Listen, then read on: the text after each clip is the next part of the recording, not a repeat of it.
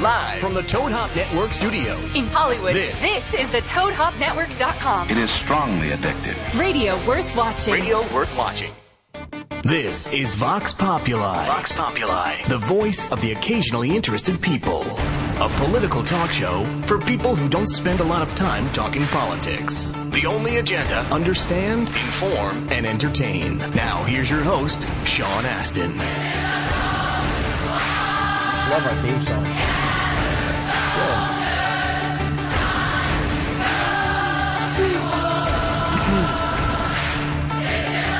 All right. Hello, everybody. Take a good look. I'm your host, Sean Astin. I'm telling you that because for those of you who are watching and not just listening, I have a full beard, and uh, you might not recognize me. Um, I'm doing a horror movie, uh, and so I've created a horrible look for myself. Um, I'm very excited about uh, Vox Populi today and about this wonderful radio show. In fact, I'm as excited as you can possibly get because we are looking at um, uh, just such a well. I think it's fun. Other people go and are, it just drives them crazy, but I think it's fun. Brett, I don't know if you can hear me, but hold on, buddy. Uh, and I've got eight one three. Can you hear me? Yes. All right, great. Hang, hold on just for a second, okay? Okay. Uh, I'm just doing my little intro for the show here. Um, all right, everybody. So we have the second presidential debate of the 2012 election, the second of three. Uh, it came hot on the heels after the vice presidential debate, and uh, it was a barn burner. It was very exciting. In fact, it was. Uh, in in some ways it was really disturbing and uncomfortable, and in other ways it was illuminating. Um, lots to talk about. Everything from uh, CNN uh, correspondent Candy Crowley, who was anchoring the thing, to the questioners at the debate, to the optics, the the style, the tone, and all that. And then there is a whole lot of substance to talk about uh, that that was. You know, great for for American viewers to uh, and viewers around the world. Seventy million people, according to somebody, tuned in to, plus tuned in to see this uh, debate. Another seventy million for the previous debate. Americans are paying attention. Good for us. You know, I don't know that we should base our opinions uh, entirely on debates, but uh, it finally is something where everybody can. Um, coalesce around and agree to uh, take a look at it at the same time. So, uh, my caller from the 813, who are you and where are you calling from? Hi, my name is Jake. I'm calling from Tampa, Florida. Jake from Tampa, Florida. What do you think of the debates? The debate, sorry, Uh-huh. this most recent debate. Right, right. Um, well, it was definitely interesting. Uh, I felt like uh, both candidates definitely came more prepared. Um, more speaking for Obama, because you know the first debate, he he just didn't seem like he knew what he was doing there, but he definitely uh, felt like he was more prepared. Um, it was also interesting. I was kind of interested on uh, Obama speaking about the the Benghazi attack, um, claiming that he he basically claimed it was a terrorist attack the day after, which you know you look around and, and for two weeks they said it was you know protest. So it's kind of interesting on that uh, that perspective. Um, but overall, um, you know, I felt that a lot of information was put out there, and you know everyone's kind of taking that in and figuring out what's going on with it. Well, the uh, it's sort of silly, I guess, to choose a, a winner and a loser when there are so many um, issues. You know, so much, so many layers and so much complexity and so much that goes into it. But just for the pure sporting aspect of it, who, who, could you pick a winner of the debate? Um, I try to look at it from a neutral standpoint as best I can. Um, it's almost, honestly this. I would probably put it. I mean, if you have to choose one, someone, I, would probably say Obama got a little bit of the edge this time. Um, uh, just because he felt like he was so much more prepared than the time before. Because I mean, I believe everyone can usually agree Mitt Romney won the first debate, but this time I definitely think that Obama kind of edged out slightly. All right, man. Well, thank you very much for your call. All right. Well, thank you very much. All right, uh, six one seven. Is this Brett calling in?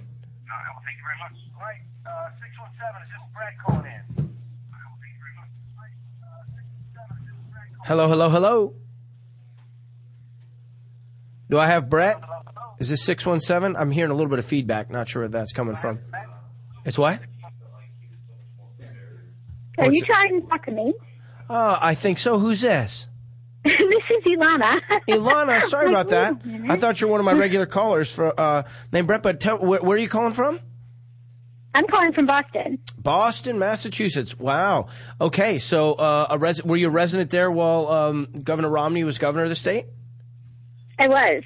All right. What, Um, you are, I was I was in college and not really paying too much attention to what was going on around me. well, what do you think of the debate? So here's the thing.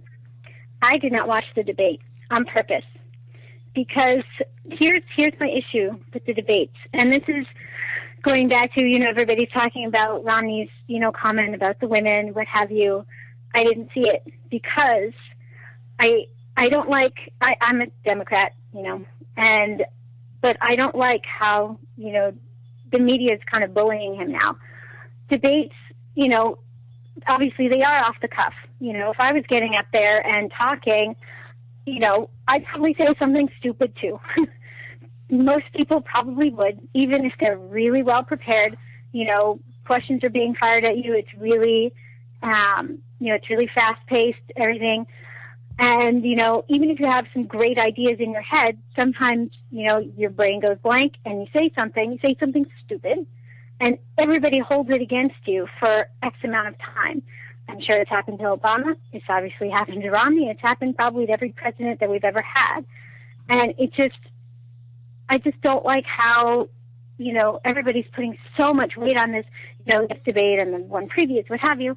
I wish that they would just, you know, give them a whole bunch of questions and let them, you know, take, you know, a week, take a month to, you know, write out their answers and then say, okay, here's my thoughts on this. Here are my thoughts on this. Here are my thoughts on this without the arguing back and forth because literally it's, I feel like it's so childish sometimes. Um, you know, with them, with them like ar- basically arguing with each other on national television. And so that that's my that's my thought. It's funny because what you'll have is people, you know, that someone will have their own opportunity to stand and talk by themselves to a, a, a forum of, of uh, supporters. You know, they'll take out commercial ads that are designed and refined down to communicate a certain message. And people feel like, you know what, if you could just get these two guys in a room and say, what do you really think? And what do you really think? And be held accountable. So it's like, uh, we, I don't, I don't know that we'll ever be, completely happy. But let me let me just play that little uh, clip that you're talking about, the binder clip. I'll my thoughts, and you tell me what you think. Hold on, here you go. and uh, important topic, and one which I learned a great deal about. Uh, per- Actually, wait. Before I do that, let me go to the. Uh, equ- it was Catherine Fenton who asked the question, uh, and let me see if I can play her uh, her question. Do you have? Can you play this this uh, thing right here, the, Johnny? The the cord that comes out of here. Okay, here. Let me see. I think I have her question teed up here. Um, and it's Catherine Fenton. Here we go. Uh, who has a question for you? In what new ways do you intend to rectify the inequalities in the workplace, specifically regarding females making only 72% of what their male counterparts earn? Okay, so her question was fair pay. Women get 72 cents on the dollar for what men men are. That was her that was her question. Okay, here is his answer. Governor Romney's answer. particularly as I was serving as governor of my state. Let back it up a little. Here we go. Thank you, and uh, important topic, and one which I learned a great deal about, uh, particularly as I was serving as governor of my state, because I had the, the chance to pull together a cabinet, and uh, all the applicants seemed to be men. And I, and I went to my staff and I said, How come all the people for these jobs are, are all men? They said, Well, these are the people that have the qualifications. And I said, Well, gosh, can't we, can't we find some, some women that are also qualified? And, uh, and so we, we took a concerted effort to go out and find women who had backgrounds that could be qualified to become members of our cabinet. I went to a number of women's groups and said, Can you help us find folks? And they brought us whole binders full of, uh, of women.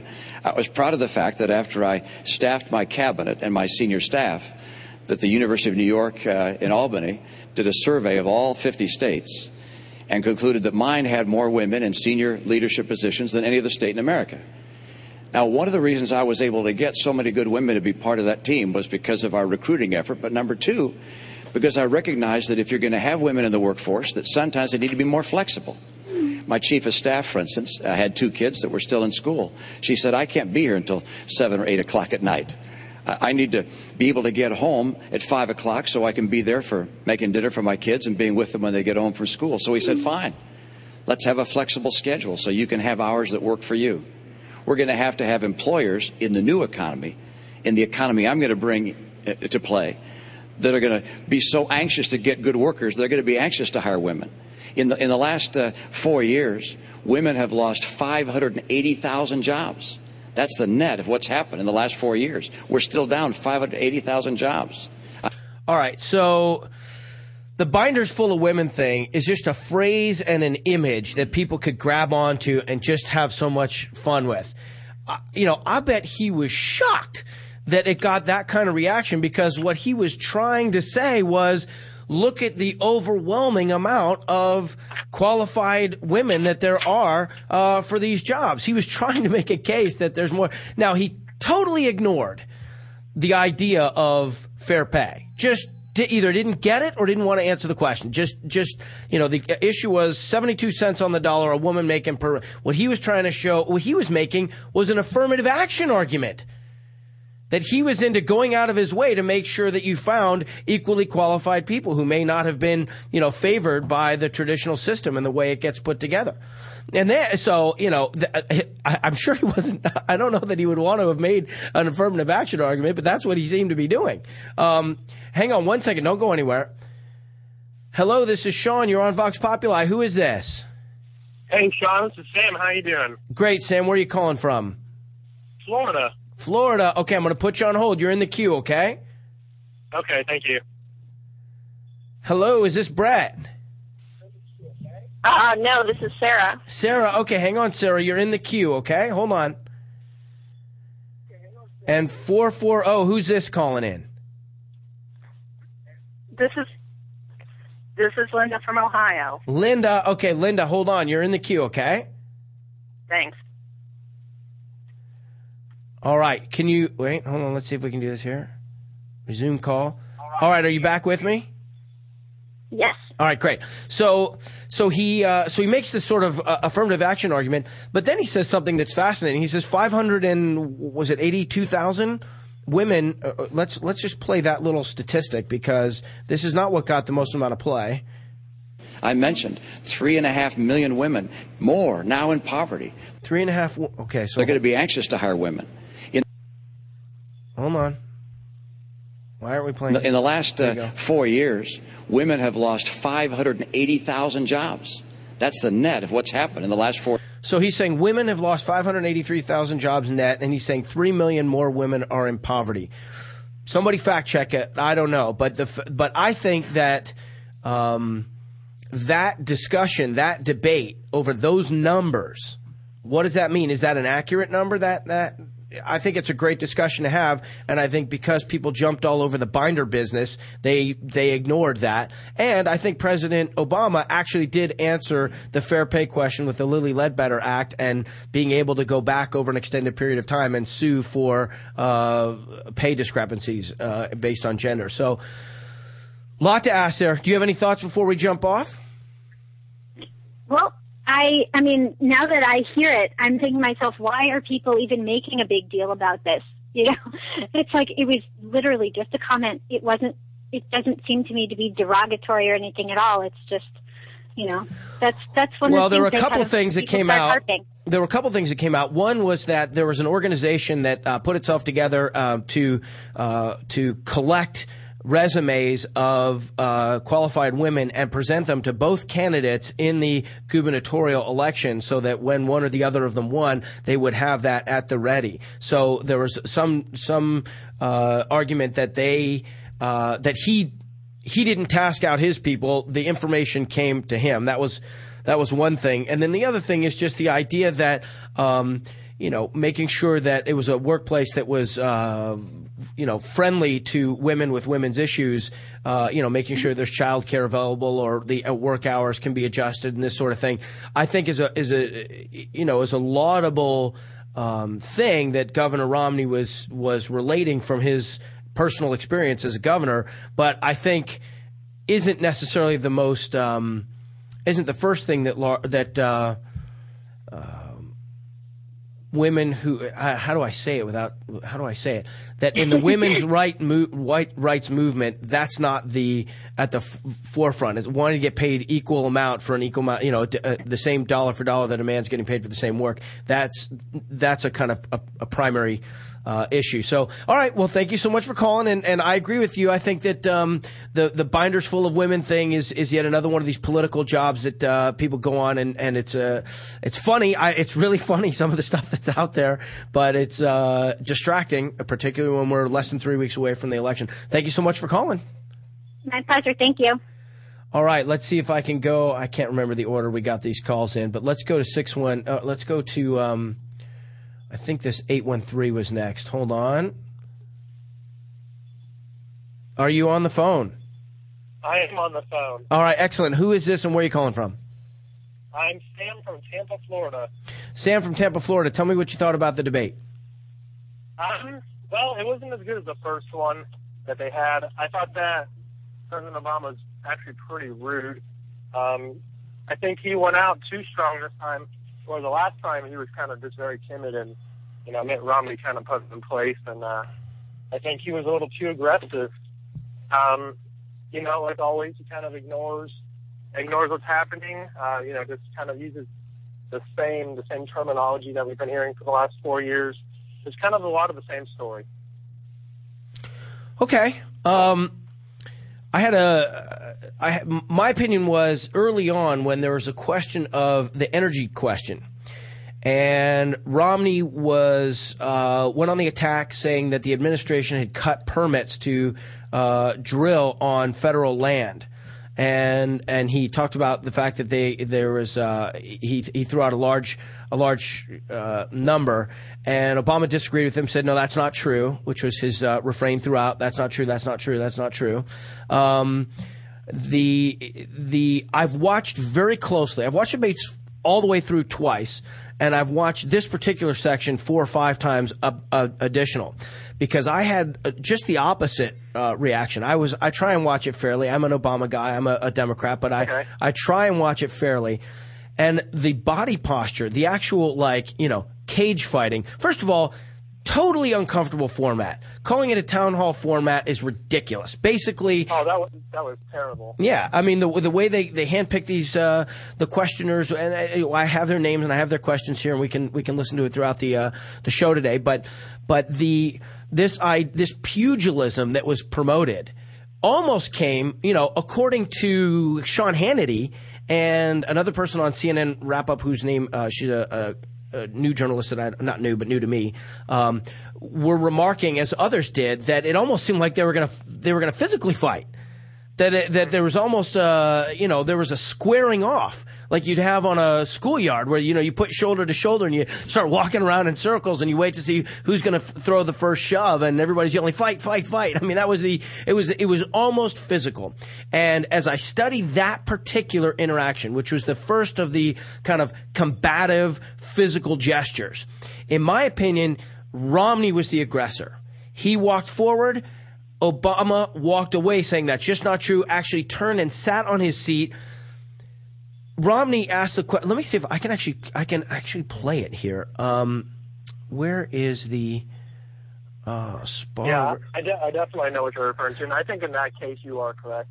So, but then, then Obama, he turned and stepped up, like, I'm not going to be physically intimidated by you. And then Romney closed what was probably a six foot gap to a three foot gap. It was almost umpire and head and manager, you know, on second base, screaming, turning your hat around, screaming your face proximity. And I just thought, like, that gesture, that move, he, he did a lot of, you know, Romney has, I think it's five sons. And he must have been in any number of arguments with his children, or they must have been any, have any amount of back talk to him where he would have put his hand up and a parental thing and, and said, I'm going to ask you a question. And when the kid tried to talk, no, I'm going to ask you a question. I'm going to ask you a question. I've asked you three times. You're going to answer my question. It's a very, you know, paternal thing. I'm not going to say condescending, even though it was condescending, but for the purpose of this particular thing, he was putting a question to Obama, a tactic he used three or four times to no effect. I would have backed off that tactic because Obama wasn't just going to let him railroad over him with questions. Obama was like, you know, proceed, Governor. Please, you know, he's like not going to with when it came to uh, the the the the the Syria thing. When it came to um, uh, uh, what was the other one where he said, uh, "Oh, I, I'm I'm losing the thread of it." But but just to this first interaction, Obama then they were face to face, two feet apart, and Obama peeled away, backed off, and looked kind of like at the referee at Candy Crowley, who was 30 feet away, like, uh, I'll answer the question, kind of like, th- help me out here, you know, and, and, uh, it was, it was, I thought what Romney did in that moment was un American. It wasn't just rude. It was un American. He's standing on the stage with the President of the United States. Now, the President of the United States could be totally wrong, could have a totally different set of uh, facts that he's drawing from that you think are completely ridiculous, and you have now earned your right to be on that stage, you know, toe to toe metaphorically with him yeah. so that your voice has just the same level of physical amplification and you're getting, you know, if the uh, moderator does her job appropriately, equal time to make your case. But to physically square off against the President of the United States like that, I thought was un-American and should have disqualified him from the race. That was, and then I carried all of that emotional energy for the next 10, 15 minutes while they settled into a more, you know, like reasoned back and forth, you know, debate style, you know, trading blows. And then I had to watch the debate over again, like having, you know, kind of shed myself of that emotional response. So, um, so, but, uh, t- give me your thoughts on that because I know you and I are coming at this from a, a from kind of uh, opposing viewpoints. So I want to hear what your thoughts are. Yeah, and I definitely agree with that um, to that extent that it was very rude and very un-American because no matter what you believe, you know, um, whether you're a leftist, rightist, you know, it doesn't matter. You're right. He still is the president. He still he still does uh, deserve respect. You know, we America did take him to be the choice. Whether you did or not, that's not the case. You know, he is our president, and you have to give him the respect that is required for that. Um, and, and in that situation, I think you know you had it right. Um, Romney was actually very getting up in his face um, which I don't mind. You know, somebody having a stage presence, that's great. You know, it shows the type of person that you are. But there, there is a definite, you know, a limitation in, uh, you know, getting an actual Zoom space. But, um, well, yeah, I think uh, to be fair to both that. sides, I think uh, Obama did uh, talk over the moderator a couple of times and did uh, interrupt uh, Romney several times. So you know, there there, there is a there, there is enough kind of like you know etiquette. Uh, you know, demerits to go on both sides. I just thought that one particular one was was kind of over the line. All right, thank you so much for your call. I appreciate it, and good luck down in Florida on the election. All right, thank you. You too. All right, we're going to go now to, let's see if we've still got this person. I think it's Sarah. Sarah, is that you? Yes. All right, so turn is. off your. It's turn actually off... um, me and my little uh, brother, Johnny. Hey, Johnny, how are you? Oh, he can't hear you, but he's good. Sit down, Johnny. so it's sort of me and Johnny. Um, how old is Johnny? Yeah, he's he's 16. He was uh, going to comment after uh, I'm I'm through. All right, go. What do you what did you think of the debate, Sarah? Uh, they were really uh, interesting, and I had a lot of fun watching them. I watched them with my dad and uh, with Johnny.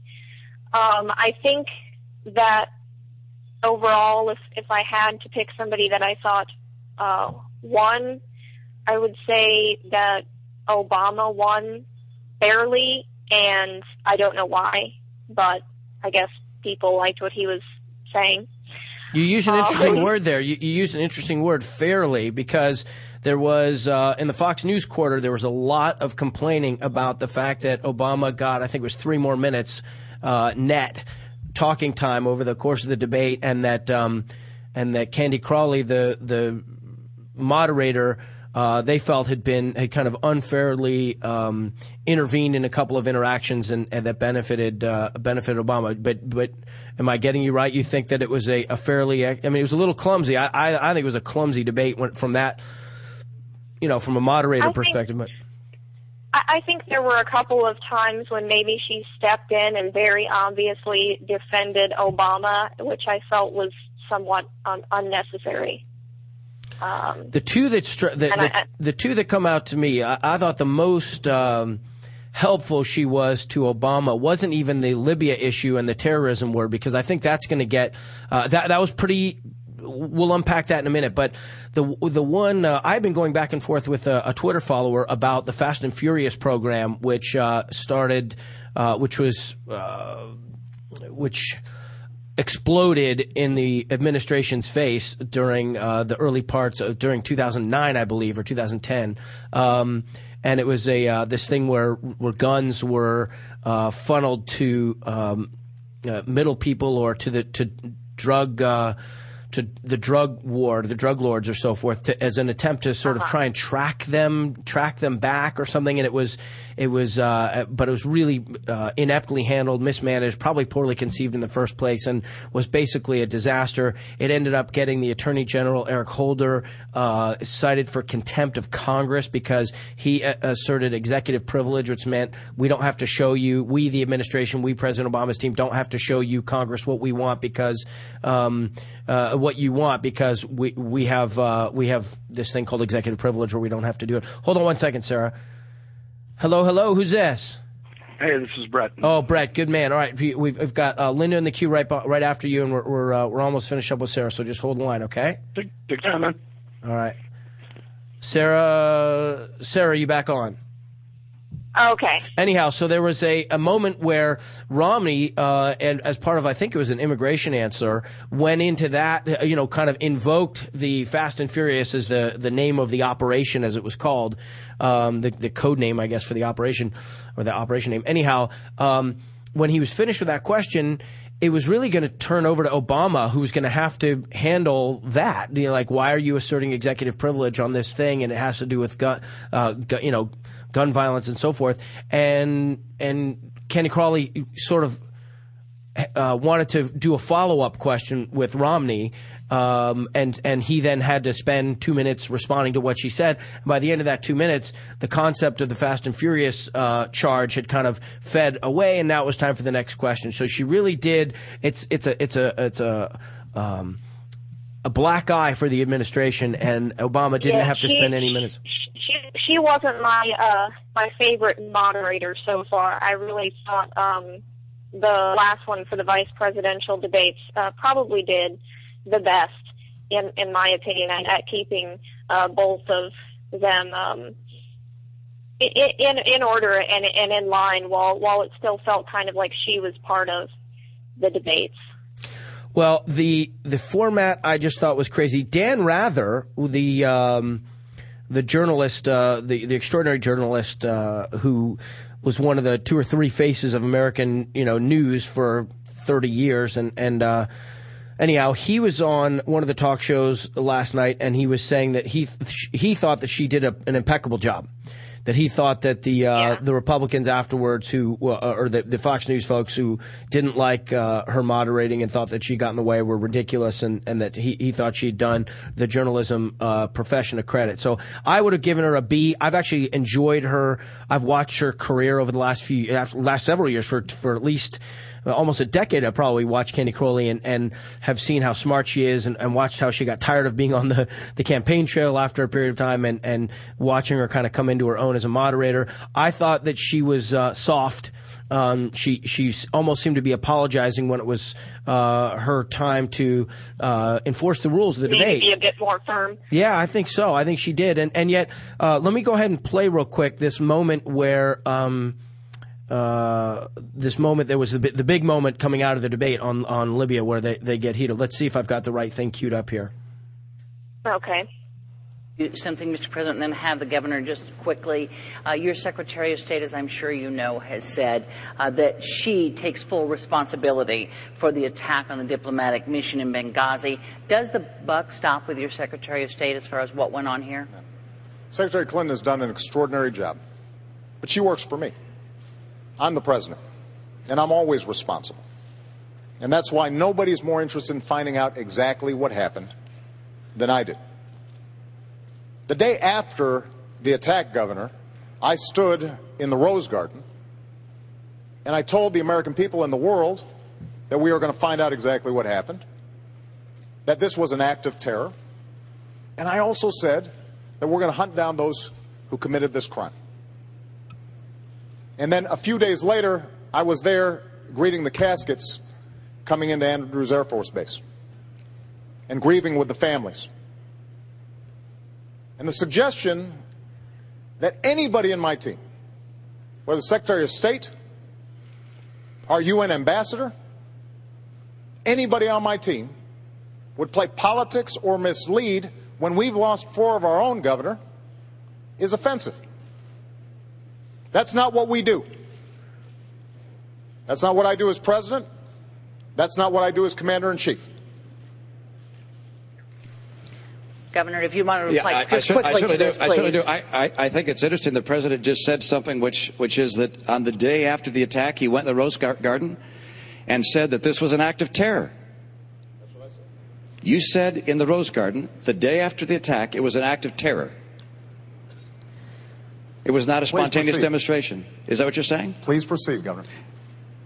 I, I, I want to make sure we get that for the record because it took the president 14 days before he called the attack in Benghazi an act of terror. Get the transcript. It, it, it- he did, in, in fact, sir. So let me let me uh, call it an act of Can you terror. say in the that a little louder, He Candy?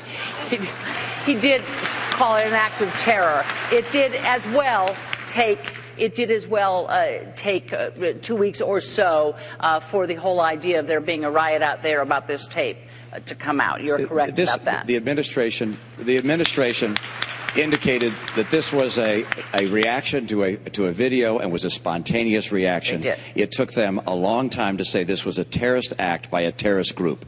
And, and to suggest, i- i- am I incorrect in that regard? On, on Sunday, the, uh, your, your secretary, your, excuse me, the uh, ambassador of the United Nations one of the Sunday te- television shows and, and spoke about how Okay, this I'm- was a spontaneous I'm Mr. reaction. happy, President, I'm let me- happy to I- have a longer conversation you- about foreign absolutely, policy. but I want I want to move you on, and Okay, also I'm people happy to can go too. to the transcripts. I just and, want to make and- sure that Wow. So Recently, Uh, sorry. students from What's going 31 there. Um, wow. So I'm going to want to jump in with Brett in a minute to, to talk about that because the uh, I want to get into some of the details about the aftermath of the Benghazi attack and, and how it's been handled Yeah. and, and so forth. But I mean, she was clearly nervous to ha- you know she remembered accurately that he did say uh, w- the U.S. well, he he, re- he referred to it as an act of terror, but that's not what he meant with his referral. He didn't acknowledge that it was an act of terror. He referred to it as one, but it did take him two or so weeks to actually openly admit that it was an, an, act of terror. And I think that uh, it's it's un, it's unfortunate that they made it seem like he did acknowledge it day after because he did not.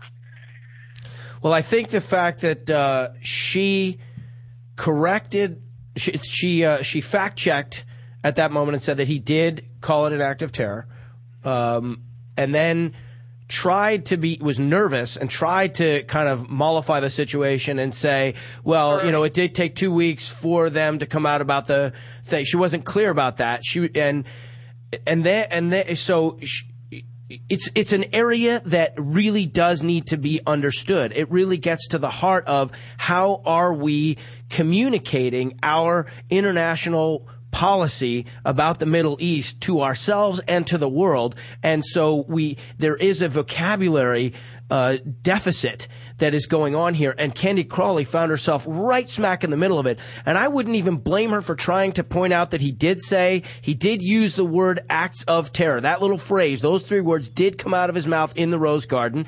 Now, I've watched Right. that since, uh, since, and, and I think that you are, you know, there's real validity to what you're saying. There's some more complexity to it. But then she wouldn't let the president answer the charge. and She wouldn't let him finish the charge. She wanted to, like, no, no, no, Billy Goat, let's go over and pay attention to a domestic issue. I think that was, um, that really did benefit President Obama because it was, it just looked like, uh, and I, I think Mitt Romney booted the whole thing. But when he said, Well, it, it was really the only time that the crowd uh, erupted and and cheered and and clapped.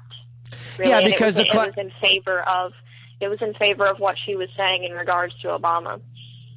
Well, it was in favor of not politicizing you know, he, he made a very, his strongest moment of the debate was there when he turned and said, you know, for you to suggest that any member of my team or that I would play politics with the death of our people is, is, uh, offensive. And that's not how, who I am as president. That's not who I am as commander in chief.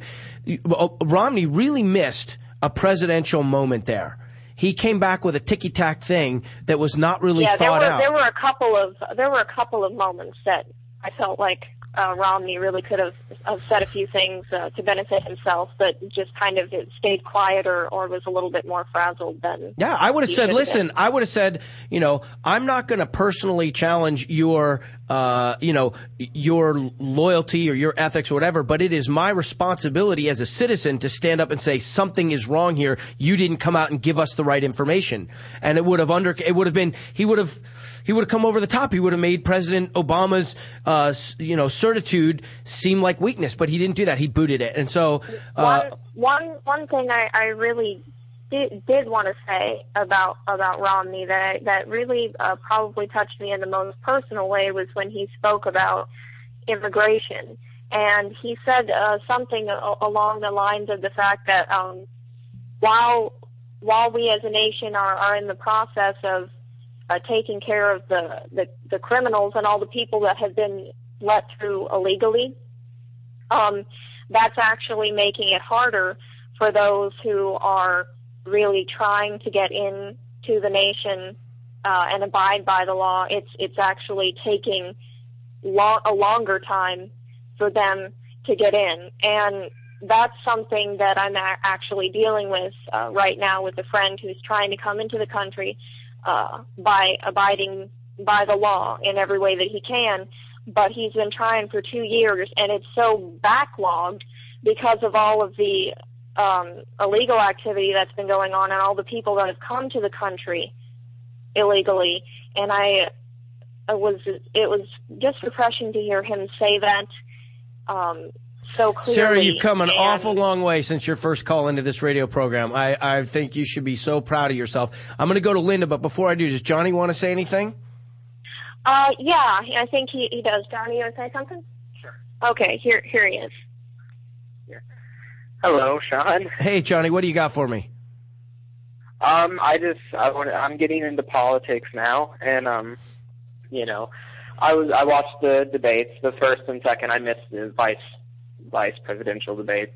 Um, but I just you know, I'm a Republican, of course. Uh, the whole family is.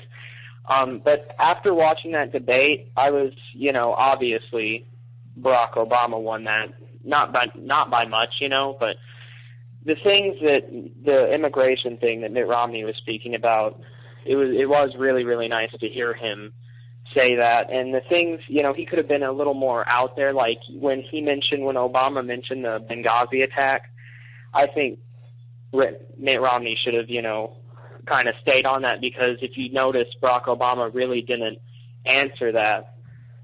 He he answered it without answering it, and I wanted to know what you what you thought about that.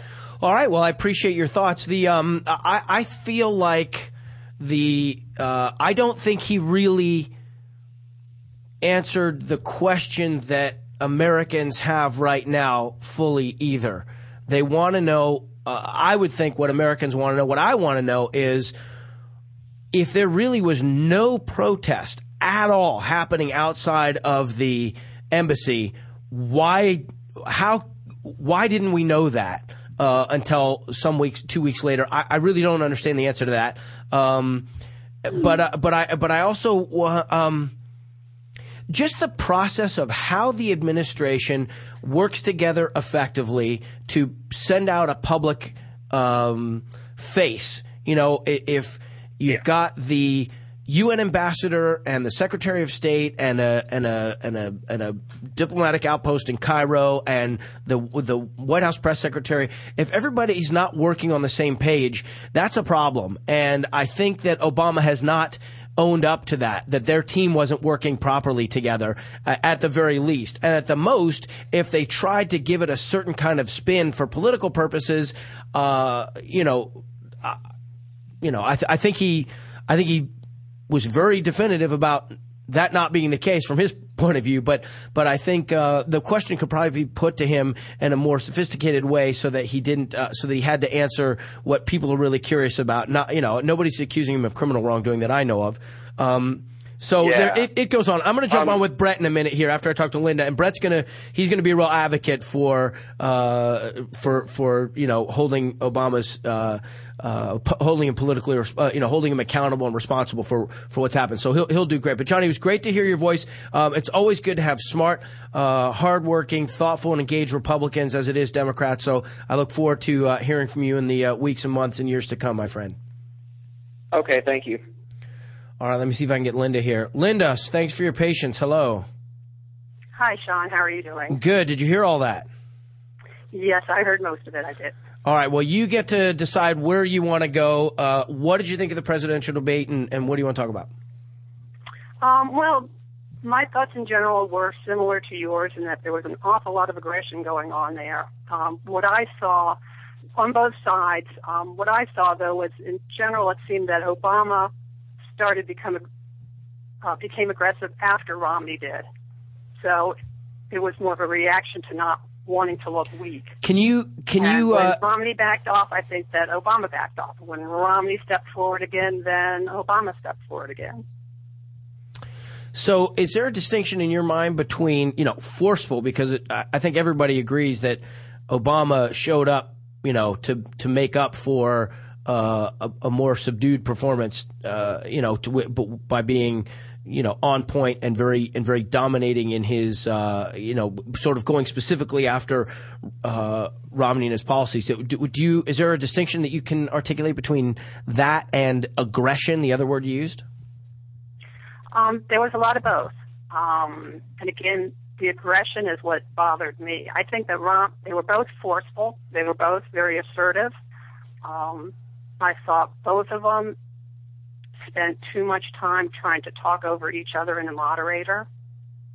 Um, and you know, and I didn't like that. I didn't like seeing that. I, you know, if they want to be forceful on their points, fine. But you know, back off the getting in each other's face and the being rude to the moderator, which I think they both were. Yeah, I mean, for me, it's physical. It's it's a it's a physical thing. It's about steps taken towards the other person with an with an outstretched, pointed, aggressive finger. You know, and it's it's amazing. You know, I, I haven't seen the breakdown of how many finger pointing to open hand gesturing. Uh, you know, there there were and like you you watching a in a you know, in a, in a boxing match afterwards, you have, you see the diagram of the uh, of the fighter, and their X number of punches to the right side of the head and X number of body blows, and like they. Um, but I, I definitely didn't. Um, I, I felt like it was really. Um, it was really unseemly. We're talking about the presidency in the United States, and you'd really like the strength of the presidency to to be manifest in in our military power. When when when a decision is made to use military power, that's where the strength of the presidency comes. Or in uh, making really solid moral arguments and pushing legislation through. But the idea that you'd have to cockfight, you know, walk around kind of like a like a couple of peacocks, ch- you know, flaring your chest and you know making you know s- spitting gestures at each other like a couple of llamas or something. It was just terrible. So what about um, policy wise? Did you have a, a feeling um, policy wise that you want to talk about? Well, there there were a couple other things that I wanted to mention. One was when the um, issue of um, drilling and mining on public lands came up, and I was extremely disappointed that neither candidate, um, and not even Obama, me- mentioned the need to um, be concerned about the environmental issues involved. This is public land. This doesn't belong to the corporations, to the oil companies, to the mining companies. It belongs to us and to our children and to our children's children, and it's our responsibility to take care of it. And, and neither of them um, indicated any interest or that that was a factor at all. Um, Well, oh, uh, Mitt Romney said uh, to him, you know, nobody here, meaning like on planet Earth, thinks, really thinks that you're going to be a guy who's going to go out there and protect the coal, coal business, protect the oil industry, whichever one he, he mentioned.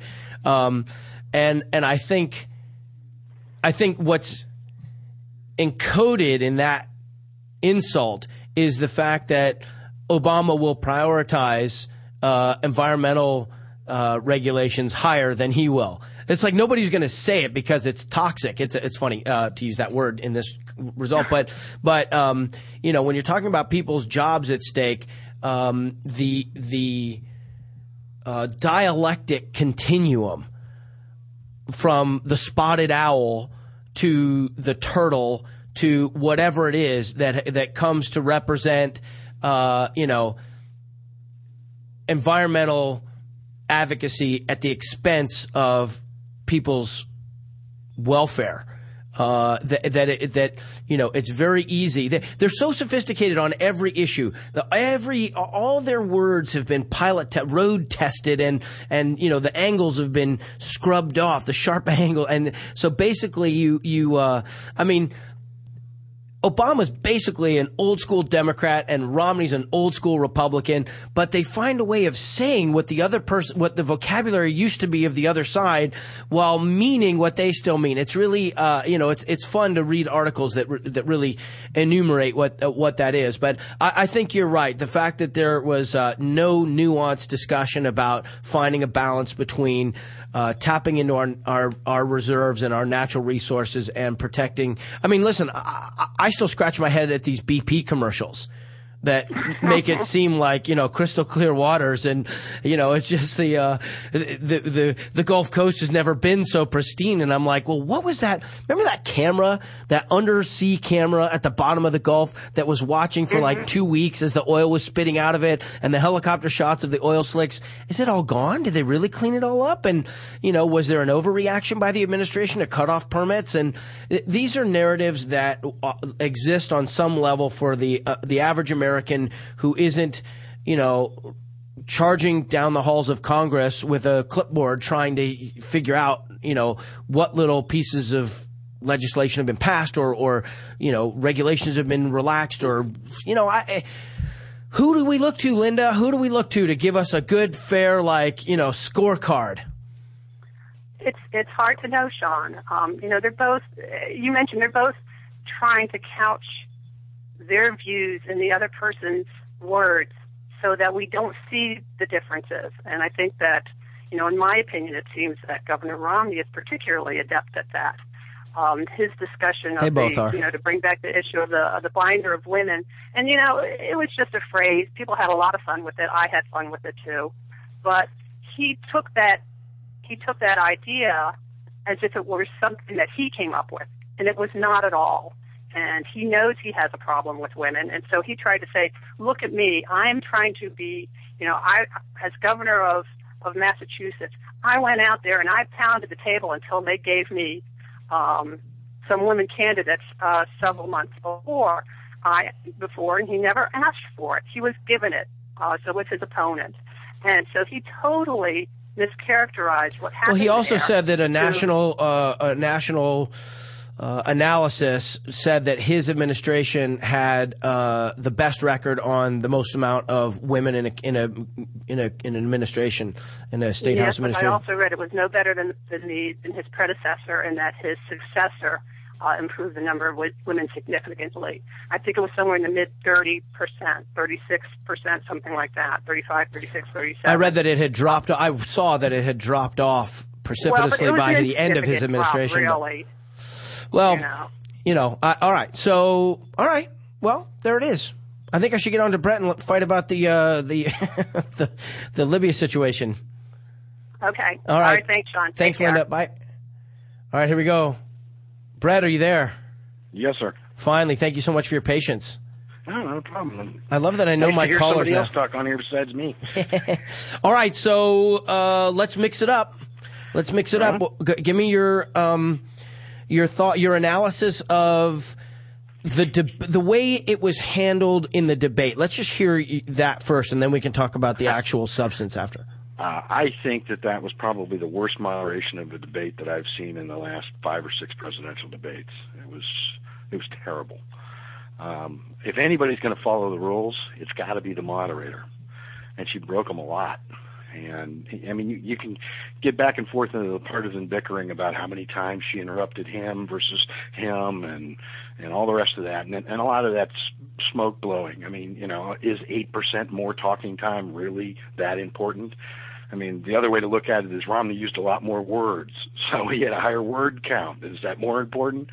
No, I don't think so. I, I just think that, uh, you know, her in that particular case, cutting him off in the way that she did, and then redirecting the conversation, uh, just totally changed the characterization of that debate right then and there, and then to be wrong on top of it. Uh, Well, okay. really so I want to agree with the first part and then challenge you on the second part. Okay. The I think that she, I, I think her fact checking in the moment essentially was right.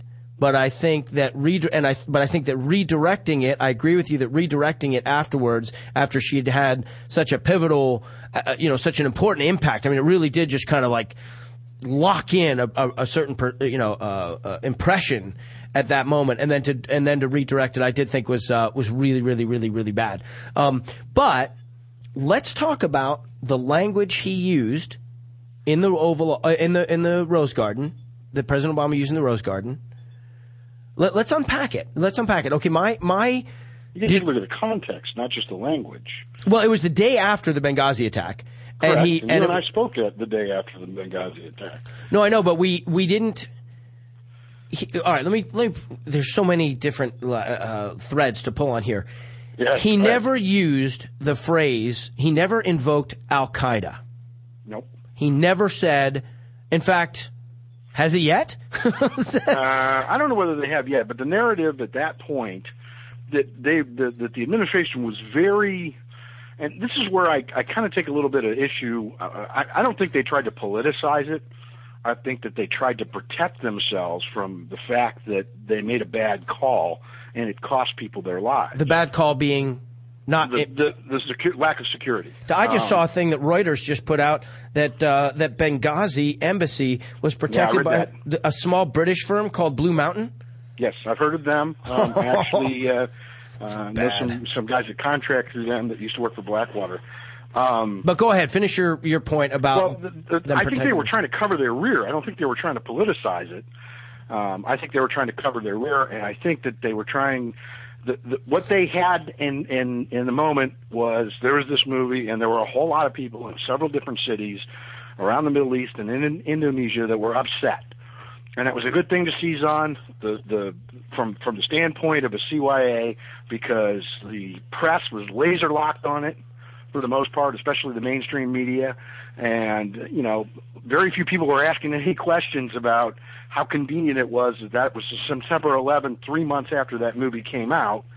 And suddenly there's demonstrations. Well, we were all ta- no. I think a lot of people were talking about that, and you you sort of, you know, I was so enraged at the guy who made the film that that's on that episode that we were talking on that episode of the show. I was really focusing on that, and you said uh, you said you thought it was a you know a a, a, a sideshow that or whatever it was that it was a cover for this other attack. But very quickly thereafter, the national conversation did include this idea that there were mortars, that there was uh, rocket fire, and that there were there was overwhelming force that was not.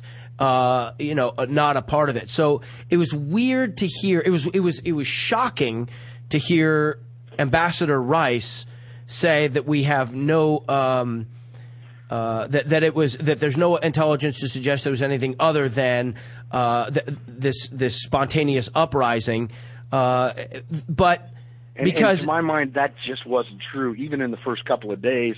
Even to a guy who didn't have access to any real intelligence, But other she than was outlier. of what what was going on on the internet from eyewitnesses on the scene. But she was I mean, she was out there. She it was almost like she was not like in conversations with the rest of the administration or something. Like she was just went out there on her own because the thing, the thing that really got me is there's more security at the embassy in France than there was in Benghazi. no. But let's know? let's focus for a minute on. I mean, there's there's so many layers to this. Mm-hmm. The according to everything that I've seen, but most importantly, the Secretary of State, Mm-hmm. there are um, there is expert analysis done at all of the installations around the world, and they arrive at what they think is um, the the right balance between resources and protection. Uh, okay, I'll Go ahead. I don't agree with that, but okay. Well, they don't have unlimited resources, right? Uh, they have as many resources at their disposal as they need.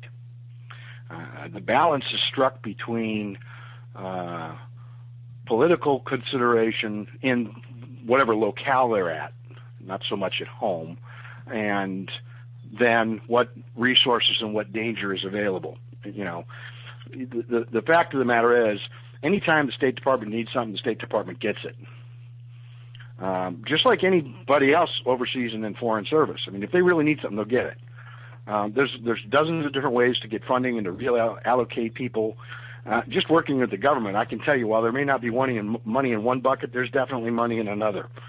Uh, if they wanted to get somebody there, and they couldn't afford to put Marines on the base, they could have got contractors. Just because it's a whole different bucket. Well, it sounds like they did. Funding. Sounds like they did. Well, they didn't. That's the problem. There No, this, uh, this Blue Mountain security. group. They got somebody who came in and gave them a security report and said, "Hey, you guys aren't paying enough attention." This country had a, complete turnaround six months prior, and the help that we were given by the Libyans wasn't even the Libyan National Army; it was a militia. Well, this uh, so now I'm seeing that it says that uh, the small British firm called Blue Mountain hired Libyans to secure the embassy. Right. So we've got these weird layers. I just feel like, you know, it's so easy for Americans to all of a sudden when something bad happens, pay attention and start acting like experts like we know what's we you know, we know exactly what's there. We we our our compound got overrun. Just plain and simple. If oh, it yeah, would have got stomped. yeah. So if we, and if we would it have uh, if it would have been better protected, would the I mean you, the well, I, uh, it's not just the protection. I don't think that we went. We, I think we should have gone in with a, a quick reaction force afterwards because there's a lot of a lot of things that sort of a lot of people are talking about the deaths and the deaths were tragic, but I mean the, the aftermath of that is kind of horrific in terms of of an intelligence loss. I mean, they got a hold of our ciphers. They got a hold of lists of, of people that cooperate with us and, and help us with intelligence in the area, uh, many of whom are probably dead now. I mean, there's a lot of fallout from this because we didn't get people in there and secure that place as quickly as possible because we were worried about upsetting the locals even more. Well, how much of can't- what you just said should be talked about by the president and the secretary of state and the UN ambassador right afterwards? Oh, they shouldn't be talking about it at all. Uh, eh, eh, they should just be acting uh, straight up. I, I don't have a problem with the fact that they try to cover their rear a little bit. I, and I, you know, I don't even really have a problem with the president finally, you know, taking his time before he says something about it. That's, uh, to me, that's not the biggest issue. The biggest issue is the lack of leadership and the lack of foreknowledge and doing what they were supposed to do. Well, when it Because comes to that- people hanging in the wind. When it comes to that, uh, you know, boy, intelligence is critical. Uh, to Mm-hmm. me, the big, the big, big, big, big, big issue is this is a microcosm of what's uh, we our our problems are in the region. And you've got a, a presidential candidate, a guy who's neck and neck for the presidency, who's beating war drums and talking like the, a, a hawk's hawk, saying, you know, what he would do if if he got to be president. Uh, hold on one second. I got a two and two coming in there. Hold on one second. Hello, hello. Jeffrey Pollock. Yo, Big Jeff. Okay, hold on one second. We're gonna we have to take a commercial break, and then we'll be back with you. Okay. You got it. Thanks, my friend. Brett, I'm back. Can you hear me? Yes, sir. So I think that Crowley's moderating mistake, and I, I think she was trying to do the best she can. I, I don't think that she was really like going out of her way. It, it was a very dynamic exchange. The net result was that she really did give Obama a, a, a tip into the goal. Um, but they Well, do she, have she this. Let them, she let them directly talk to each other, and that was against the agreed upon rules. That's part of her job as a moderator is to stop that crap. well, but they did that the whole debate. Uh, and she should have shut it down. You, do you really think uh, Jim Lehrer would have allowed that? Jim Lehrer looked impotent. Or Brit Hume or any of the other guys? Brit Hume would have shut them down as fast as you could think. I thought that she shouldn't have been scared to say, "Gentlemen, I'm here as the moderator," and I'm and you know she should have been more forceful. There's no question Oh, about absolutely. that. But Absolutely. anyhow, That's anyhow, so that being what it is, we have to go to a commercial break. But but at least we do have Monday night coming up, and uh, I'm going to be in the Dominican Republic, uh, getting ready to do my little movie that I'm working on. But but hopefully they'll have a TV somewhere down there where I can uh, I can watch because I expect that Mitt Romney is going to have a much more clearly uh, decipherable opinion to articulate about what happened and I expect Obama, it ought to be a real discussion. And I, I, hope that at the very least Americans can come away from it learning something. I don't think anything less is even possible because they've already exhausted all the pablum. They, they, they got to talk now. Let's hear what they have to say. We'll uh, see. Yep. We'll see. All right. Th- thanks, Brett. We'll do. And you be good, my friend. All right, sir. Bye-bye. All right, let's go to our break and we'll come back with a, uh, a professional pollster. You're listening to the Toad Hop Network, radio worth watching. The SodaStream Soda Maker is fun as hell. The kids are going to love it. There's 50 different flavors and it's healthy. There's no fructose, corn syrup, or aspartame. So pick one up at Bed Bath & Beyond, Target, Macy's, Kohl's, and Walmart. Or just go to SodaStream. You're listening to the Toad Hop Network, radio worth watching. Whether it's a serious fall, fire danger, or other type of home emergency, Life Alert is there for you. The company with its slogan, Help I've Fallen and I Can't Get Up, protects its members. Here are some of them. When you have a heart attack like I did, and there's no one there, Life Alert was there for me. Having a secure feeling through Life Alert is ideal. My independence is possible because of it.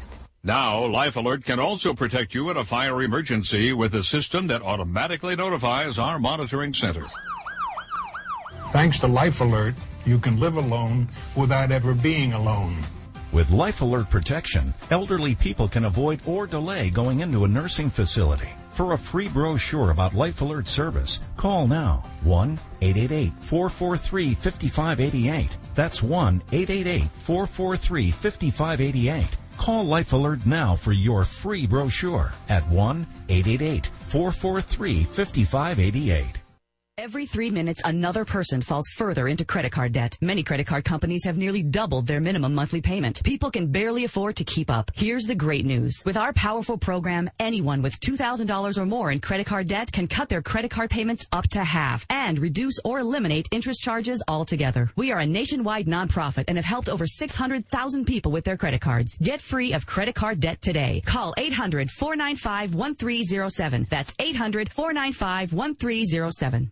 Are you an inventor? Or do you know an inventor who would like to attempt to have an idea or invention patented and submit it to industry? For free information on how to get started, call InventHelp toll free at 1-800-762-7000. InventHelp is America's largest invention company. Their referrals have helped inventors secure more than 7,000 patents, and they can provide free inventors information for you.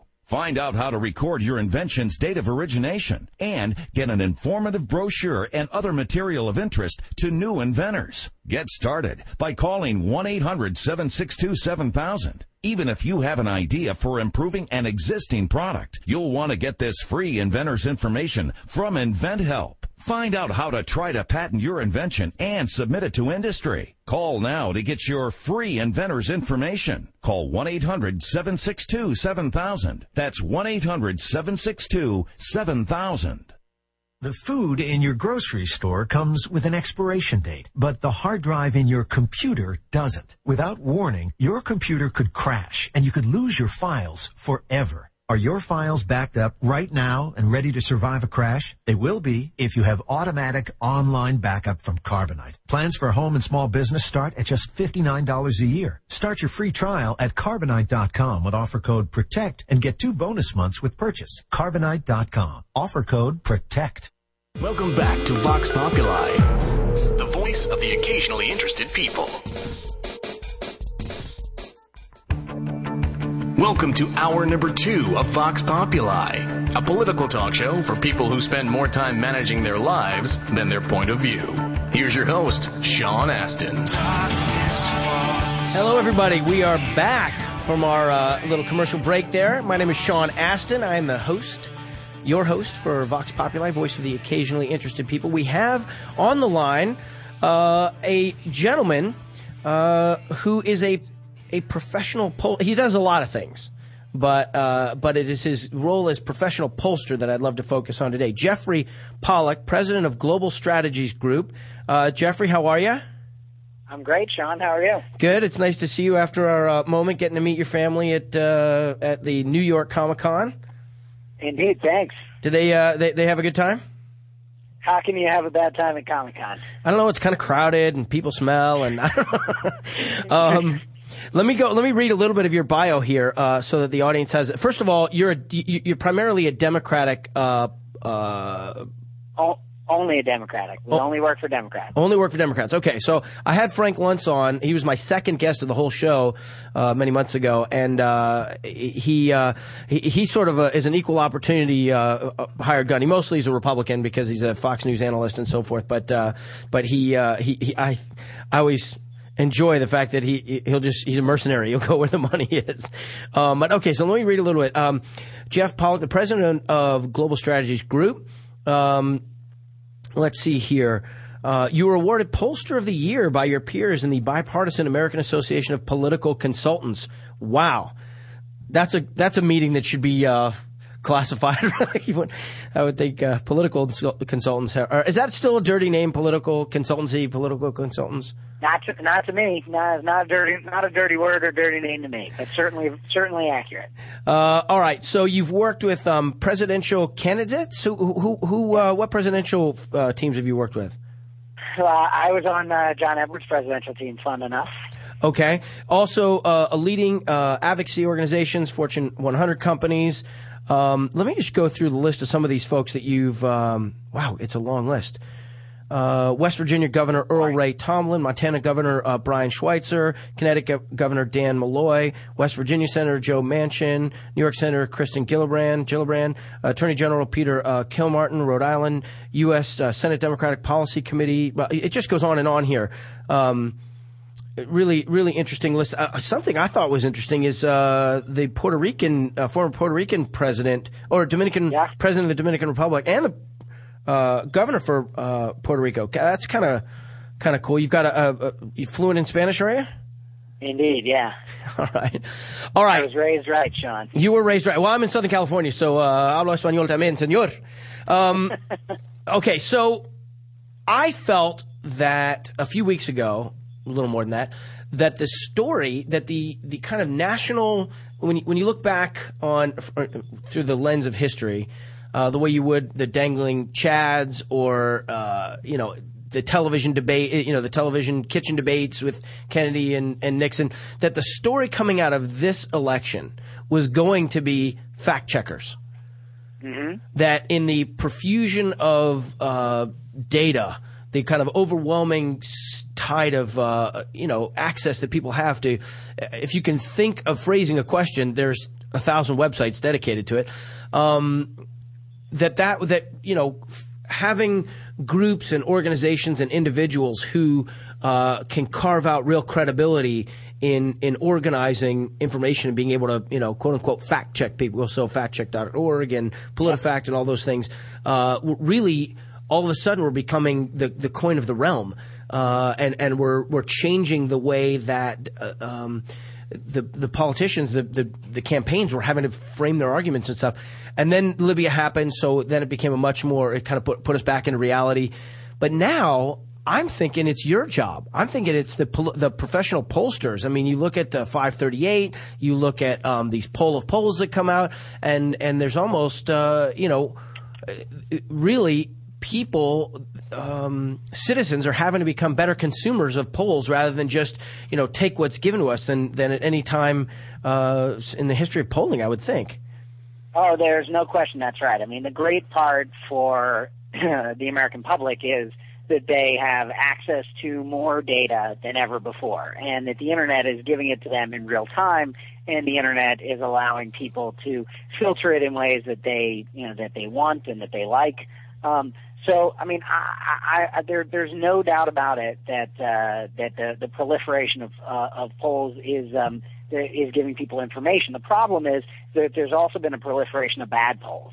Uh, and so it's hard for the average individual to figure out and determine whether or not um, they've got a good poll, a bad poll, um, and even to some extent I can. Um, some of it is very hard to imagine. There's a poll out today by the Gallup organization, which is one of the oldest and uh, sort of esteemed organizations, that has Mitt Romney, um, according to their data, uh, over the last seven days, winning um, uh, by a huge margin. And there's just no other evidence of that. So I, I think both it's a great thing, but it's also a hard thing. All right. So when let, us talk for a second. Let's talk about the polling that happens from inside of the campaign. Mm-hmm.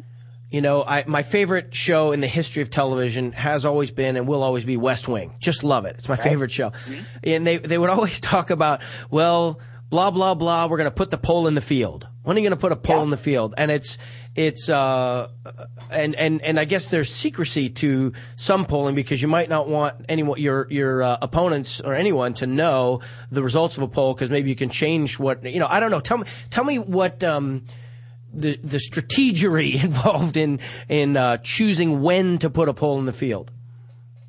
Well, I mean, the campaigns decide putting putting polls in the field are about one thing: measuring whether there's been change in opinion. I mean, we do polls at some point early on, um, uh, and we um, and that's sort of at the beginning of the campaign. But then, as campaigns go on, what we try to figure out is has there been enough um, uh, has there been enough spending, right? So the campaign has spent enough money to communicate to voters. That's when we want to go and put that poll in the field, as the parlance would say, uh, and figure out whether or not, um, uh, you know, wh- whether or not there's been any change in terms of voter opinion. Um, So you so that's what we basically you have a you- your candidate. Uh, you want them you want them to know that the the population know they hold a position on a particular issue. You design a commercial that communicates that idea. You spend X number of dollars doing it, and at the end of that ad buy, you're like, "Did it work? Let's put a poll in the field and see." Yes, that's exactly right. And then not only that, but you know what's happened, and then we test all all sorts of things in that poll to potentially figure out what should we be doing next. Right? What are the messages? What are people talking about? What are people thinking about? Um, so we'll you know we we try to figure out what's um, not only what has happened, but we try to predict to some extent what can happen going forward if we communicate about Social Security, for example, or if we communicate about education, or if we communicate about abortion.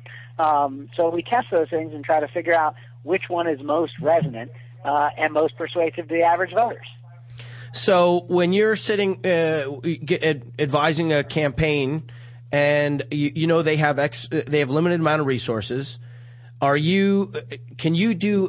Can you do a poll that will tell them this is you know here whatever it may be any of those that you just listed or others you know gun control or immigration or abortion or whatever it is you know this is where we think your best chance is that there it's the, the softest spot in the electorate for you to go at um, based on on questions that we've asked or or this is where we think you're more your, your natural support i mean can you are you basically helping the campaign figure out what to do with itself That's exactly what we do, and it's no different than any other research that's done in life, which is you figure out who likes you already, who doesn't like you, and who's willing to listen to your argument. Um, uh, and it's no different than if you're um, trying to figure out whether or not people will buy a brand of toothpaste or whether people will go to see one of your movies, Sean. Um, you know, it's all about trying to figure out the uh, the sort of sweet spot um, uh, and language and messaging and what people are interested in. Just the difference here is that unlike toothpaste or a movie, you know, we're talking about who directs policy for the country. Uh, and that's why, you know, politics is so important. It also means, though, that we use polls to figure out, look, are women more persuadable? Are men more persuadable? Are, are younger, older voters more persuadable? Because all those things then translate into spending decisions. We make decisions about, okay, if we want to target young people, for example, that means that our television ads are going to go on shows that are primarily watched by young people, or we're going to send direct mail to younger voters. So all of those things.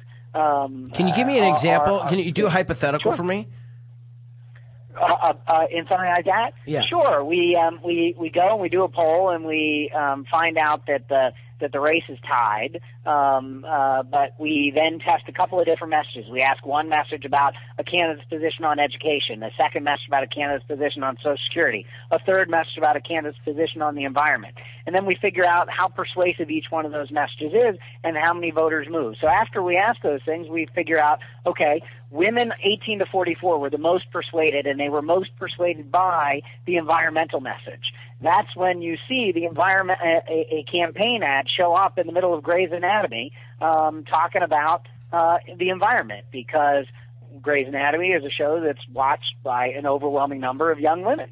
Um, so that's a that that's kind of how it works. All right. So when you talk about messaging, I mean, uh, Frank is uh, Frank Luntz is, is is really sort of made his bones in in massaging language and finding, you know. Uh, I should know. He was he was my professor and mentor. I should know. Okay, right. I remember that now. So, uh, so it seems to me, and maybe this is just a cynical thing. Hey, wait, hang on one second. Let me just. Hello, I see you're calling in. Who's this? Uh, this is Daniel Moore. Daniel, I'm gonna. I'm finishing an interview. If you want to hang in there for a while, uh, we'll, we'll, I'll get back to you, but it might be a little bit. I'll hang on. All right, cool. Thanks.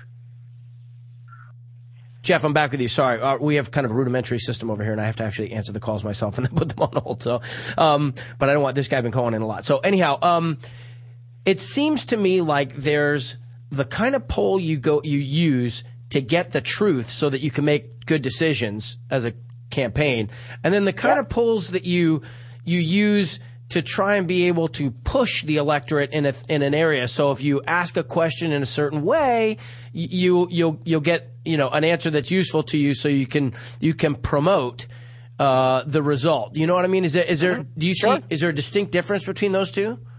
Yeah, I mean, look, we we don't want to we don't care about good polling results. When we're on the campaign, we don't want the the ideal isn't to get a good poll question. The idea is to figure out the strategy behind what we should be doing and then execute on it. In fact, what I tell people is campaign polls are largely not put in the public domain. When you see a campaign poll in the public domain, there's a reason for it. But much of our stuff, much of the things, much of the stuff that we do in a campaign never gets put in the public domain because it's all strategy. And of course, nobody wants to put their playbook uh, on on the interwebs. All right. So now what we've got is a profusion of Quinnipiac and uh, you know the uh, just all these other um, polls that we know about, the poll of polls and and and so forth. Those are purely for public consumption. And and uh, can you? I want to use the fact that I got you on the phone right now. Help us. Uh, I have a list of, of of terms of kind of you know polling terms like oversampling.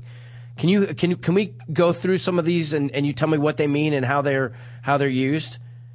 Well, the the the websites that are out there that are the best. I mean, 538, which you mentioned, which is a great thing because you have Nate Silver there, who's analyzing the data from a very neutral perspective, and this is a guy who's, uh, you know, my kind of guy, a guy who used to analyze baseball statistics as a way of figuring out what's what's good and bad in the world, and now he's applied it to politics. So, you know, 538 is a great resource. Same with Real Clear Politics and Pollster.com. They all have averages that take all the different polls and figure out where the averages are. Because the truth is, is that in any context, you have polls that are good, you have polls that are that are not good. Uh, and so when you take the the aggregate of them, it gets to throw out the ones that are you know uh, uh, uh over the top too positive for one candidate, and the reverse, you know, over the top negative. So it it factors out the outliers. So all right. Um tell me about the speed. It seems like they're taking polls every two seconds now. Are these are these called overnights? Is there a different like? I mean, is it just because the appetite is so strong, or because the business is so? How, explain to me the the rapidity the, the, the of bad, it. The bad part about polls today is you could you can pay a couple hundred dollars and have one of these automated polls, a robo dial, where the computer's calling you up, computer voice, and and asking you a couple of questions. So anybody can do a poll these days for a very low amount of money. So that's the bad part our polls on the campaign side, we never do them overnight because one night polls are bad science. Um, uh, it means you're calling people and you're only talking to the first person who's available, uh, you know, when, when you answer the phone. Um, and that's not the way we do things. We try to get to the right voters, talk to a good sample of voters, make sure we're talking young, old, make sure we're talking to people on cell phones and not. So, you know, the, the, the folks who do this for a living, um, we take a lot of care to try to figure out that these polls look right. And by look right, I mean geographically, demographically, that they are representative of what the likely electorate will look like. Okay, so all right, so but the big the big boys, the big Yeah. boys, they they they used to um you know, there, there, there used to be a little bit more, um, they, just used to be more judicious about how they would do it. Now it just seems like, I mean, is the science, Now they're throwing anything out there. yeah, is the they're science solid in those? How do they? All right, I have some questions from uh, from a couple of the uh, the folks on on Twitter. Uh, uh, Ravenna Naroon writes, uh, "How do you ensure a representative de- uh, demographic? How, how can you?" Well, they, there, there's no way to do it 100%, but because we know a lot about the electorate or what we believe the electorate to be based on past history, uh, we can look and make sure. Look, one thing when you do survey research today, if you did a, ran, a purely random sample and called um, people, we know that we will underrepresent uh, minorities, in particular African American men, who are the least likely to respond to a survey. Um, and that's not uh, that that's not a statement of value. That's just the truth. So if you did a survey, you're going to come out with too few African Americans. So we have to do things to make sure of that. One, we make sure that we get uh, uh, we we um, we drive and make sure that the sample does have enough African American voters in it, or we have to do something called weighting, which means statistically adjusting. So if you come up with six percent African American and the sample should be eight, you have to weight it. Um, so we can make statistical adjustments to the data uh, to fix those things. But it's all based on past history, and even that isn't 100% um, uh, foolproof because we're making predictions. Look, what we know is that the 2012 election is not going to look like the 2008 election, right? We, there's no way that the kind of turnout that we got um, is going to be the same um, uh, as uh, as Barack Obama got in 2008.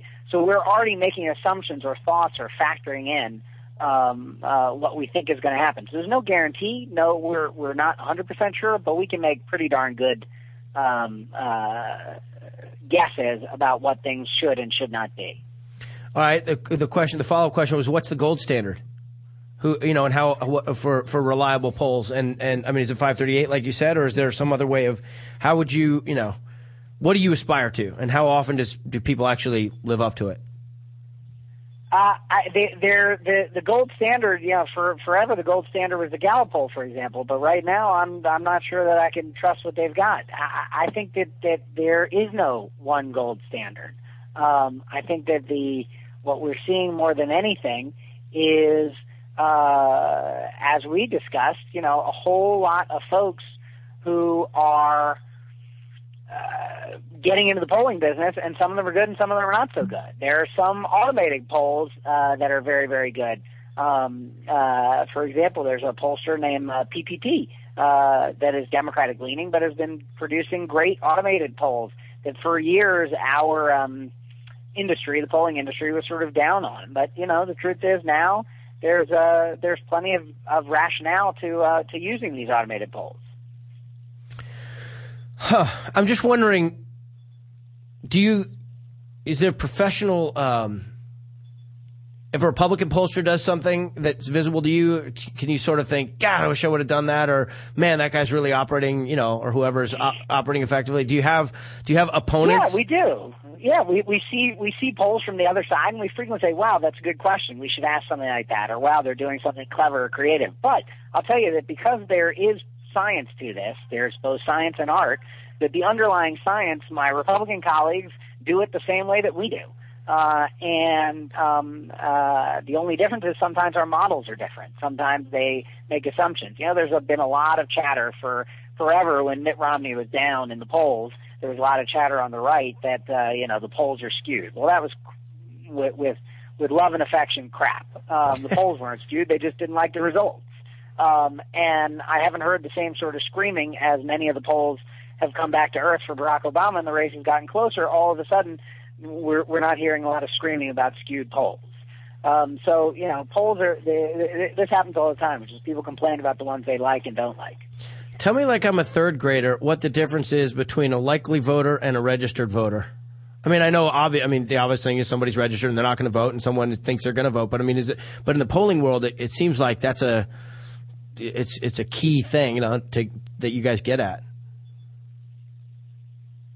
Say, say that again, Sean. I missed T- it. tell, so you got your likely voters and your registered voters, and it seems like that distinction is just, uh, you know, The, the, the, it, it's it's a distinction without consequence, and I and I'm not even sure anyone knows because you're asking somebody whether they self describe themselves as likely to vote.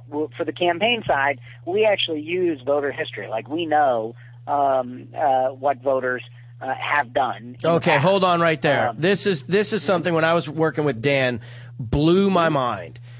You as a pollster have access to how somebody has voted in the past. Can you explain how you get that access? I know it's a Sure, whole- sure. It's it's actually all public information. I mean, I can say I can find out how many times you voted. I don't know who you voted for, of course. That's that's secret.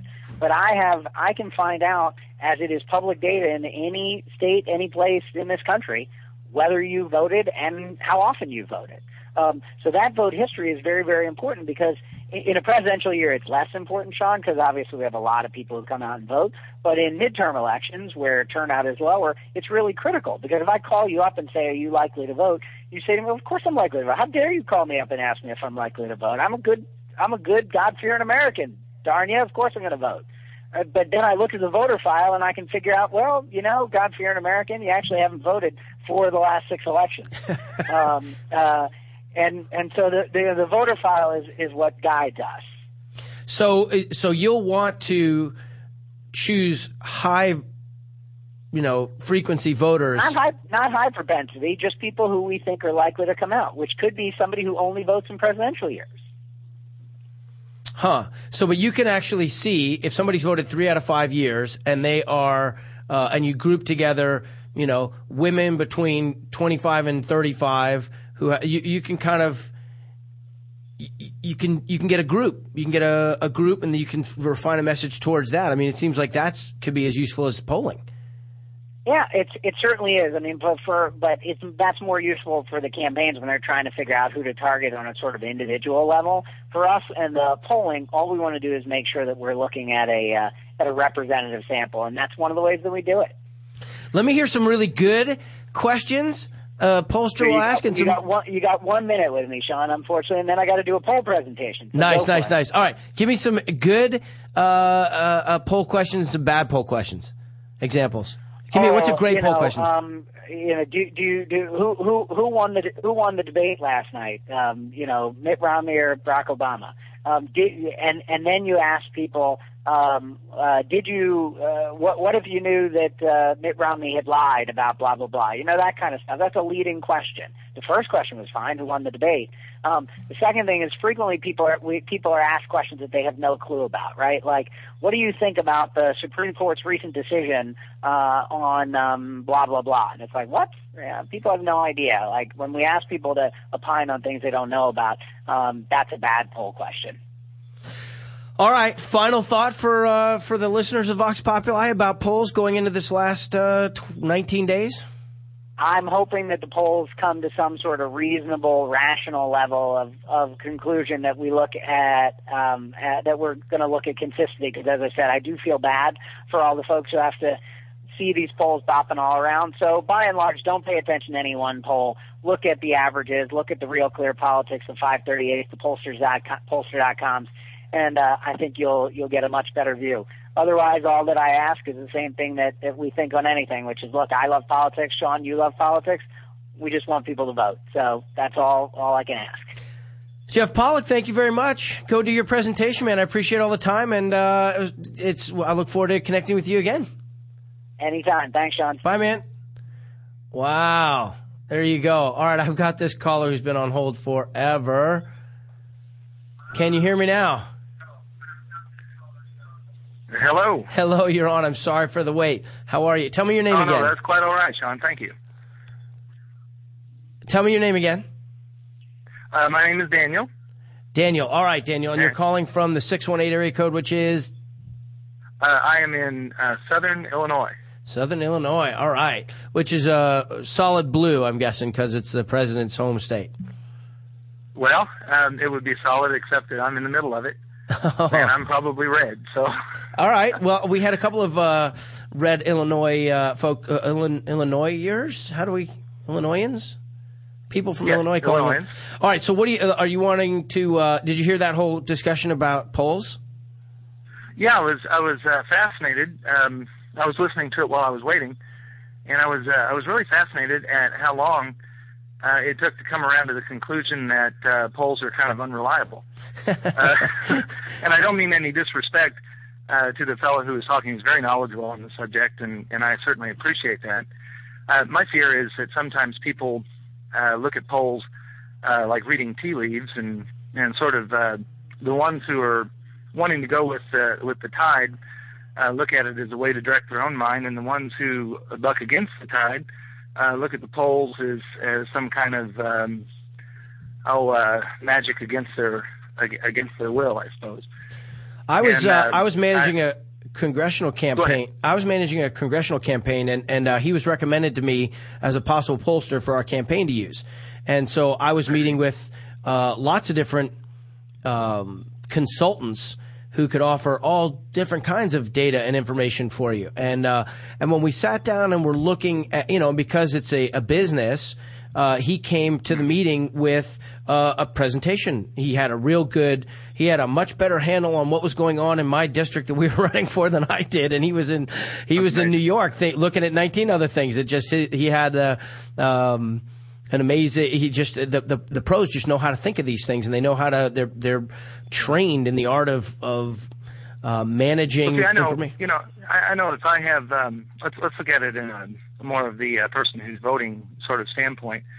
If um, if you find out that I have pork uh, for dinner every Thursday night, let's say, and I have for the last 20 years, I haven't really, but I mean, let's say that I have, and uh, you find out that that I eat pork uh, every Thursday night, and um, you're coming up on a Thursday, maybe a month or two from now, and and you want to know if I'm going to have pork or fish uh, and you find out that statistic, well, you're gonna you're gonna bank on me having pork. But what you may not know is that during that time, uh, you know, I've had a trip to the doctor, and my blood pressure wasn't what it should be, and and uh, you know, I've got uh, uh, issues with uh, you know my heart or something like that, and and I've been told to cut out the pork, uh, you know, to save my life. Now, you might call me, uh, you know, a determined a voter for that one thing. You might say, well, that Thursday you're going to eat what you what you traditionally eat, but you don't know my new motivation, and you don't, you know, you may not have insight into why I would be doing something differently. Now, with the election, let's put it over into politics.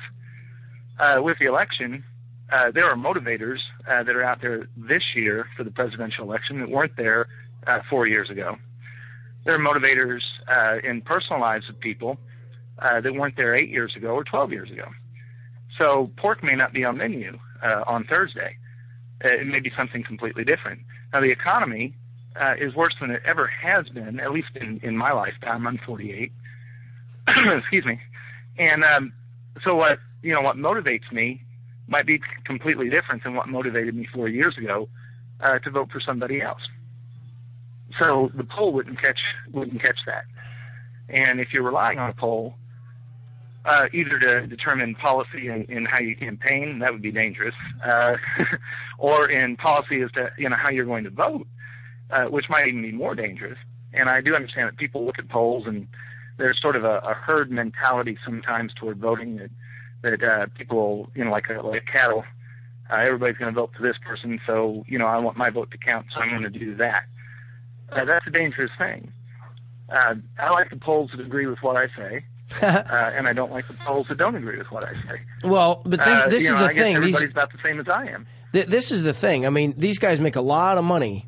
Uh, so that campaigns can use them as a tool. I mean, I think as cons- poll, consumers of polls, we, we're looking at certain kinds of polls. Like, you know, we're looking at uh, and the, the polls where there's um, real what, what's the word where there's real suggestibility, where they they actually they they uh, I have somebody they condition the response. You know, they they uh, they they'll find groups of people that have uh, a particular level of sophistication about something, and they'll try and they'll just try and massage it. So you look at Fox News, and Fox News is always giving you polls that show uh, Republican candidates as you know on the rise, or you know that they're that the the tide of their their the slip of their candidate has stopped. You know, they're they're just they're just giving you polls that that tell you what you that, that try and create a reality uh, for you. And the same thing with MSNBC and and with with within all the campaigns. But I, what gets me is that there is a science uh, to a large degree of science that these guys use uh, that will allow for a certain number of people who will have stopped eating pork because of their health. They will, you know what I mean? They'll, they'll and they and they're so uh, there's there's Well, something. What, what, bet- I, what I wonder about, uh, I'm sorry, uh, what I wonder about, uh, especially in the in the thing, and you mentioned the, the differences of the news, and, and I really lament the fact that the news has become what it is. Uh, uh, to be perfectly honest with you, Fox News is probably on in my house more than any other. Uh, but I, I'm aware that it's it's tilted to what you know to what I want to hear. Um, so you know, if I want to have a pleasant day, Fox News is on uh, in the morning because I don't want to be contradicted in the morning. So there it is. You know. Uh, but, Well, they're uh, all the providing a, danger a isn't- useful tool. Uh, the the news stations, whether you love them or hate them, there is you are getting information. You know, you're getting it through a prism, but you're you're you're getting data. You're seeing clips and footage of things. You're you know, there's Fox is uh, Fo- uh, Fox for a couple years now seems to be the fastest at getting certain uh, kinds of data out to the public. You know, relative to their their yeah. competitors. And and um, I mean after it's the it's the opinion stuff that that is uh, the hard for me to stomach sometimes. I mean after the the uh, the debate I, I I knew I needed to hear what was going on at Fox. I needed to know what Sean Hannity was thinking. I wanted to know what Brit Hume had going on. I wanted to know what all these people were doing. But I would kind of like have to uh, like tense up like I was doing a crunch or something. Where I would listen to it. Um, and yet you know so well, I you know, I really miss the days when, um, uh, you know, and, and we still have it. You can find uh, news that's not that's unfiltered. Uh, you know, just the who, what, where, when, uh, why, and how. so boring uh, though isn't it is, Is, yeah, you, you got to almost you almost got to go to uh, strictly radio, or you know, if you have, if you're fortunate enough to have an AP wire service, or you know, uh, I mean, but just to get that anymore is very difficult. But uh, back to this original thing, what I was uh, what I was uh, lamenting, or what I'm what I'm concerned about, is that uh, you know people gauge their opinion by other people's opinion. And uh, you know, we were always when I was a child, I was I was raised to be sort of a free thinker. Um, you do what you want to do. Uh, if you're a, member of a group uh, and the group is going in a direction that you don't like, you change it. That's uh, my father sent me out uh, into my social world that way. Um, you know, if a, if there's a bad joke that's being told you don't you don't appreciate it, don't laugh. Change the conversation. Make everybody go a different direction. That kind of thing Mm. and this uh, follow mentality of uh, you know seeing which way the masses are going, seeing which way the herd's going to run, uh, so that we can make up our own mind. I, I, I vehemently, uh, strongly uh, disagree with that, and uh, just on a on a on a fundamental principle of of living your own life the way that you feel you should. Now, uh, you know, I'm voting uh, unless you know unless pork uh, is suddenly going to threaten me on on that particular Thursday, actually that particular Tuesday, I suppose you'd say. Uh, you know, I'm probably going to be voting for Romney. Now, I didn't make up my mind completely. I I, I lean Republican. Um, you know, that's I voted since uh, 1980 in every uh, major election, and I started out uh, conservative. In fact, I had a high school teacher uh, try to tell me who I should vote for uh, that first year that I voted and her her pleading was, uh, if you start out that conservative, there's no telling how you'll be by the time you're in your 50s. Well, here I am, close to my 50s, and I'm just as conservative as I was when I was 18, and maybe um, a little less so. That would probably shock that teacher, uh, but um, but still holding to, uh, especially fiscally. Uh, let me uh, let me play something for you. Tell me this is this is for you. This is on the GOP uh, website, and this is a, a compilation that sort of the the three key things that they think are why someone should vote for uh, Romney, and they they, they pull uh, moments from his debate thing. It's it's just a it's like forty seconds, and it's got music to it and everything else. But I, I pulled it, and I just I just here. Tell me what you think of this afterwards. Hold on, here we go. Okay.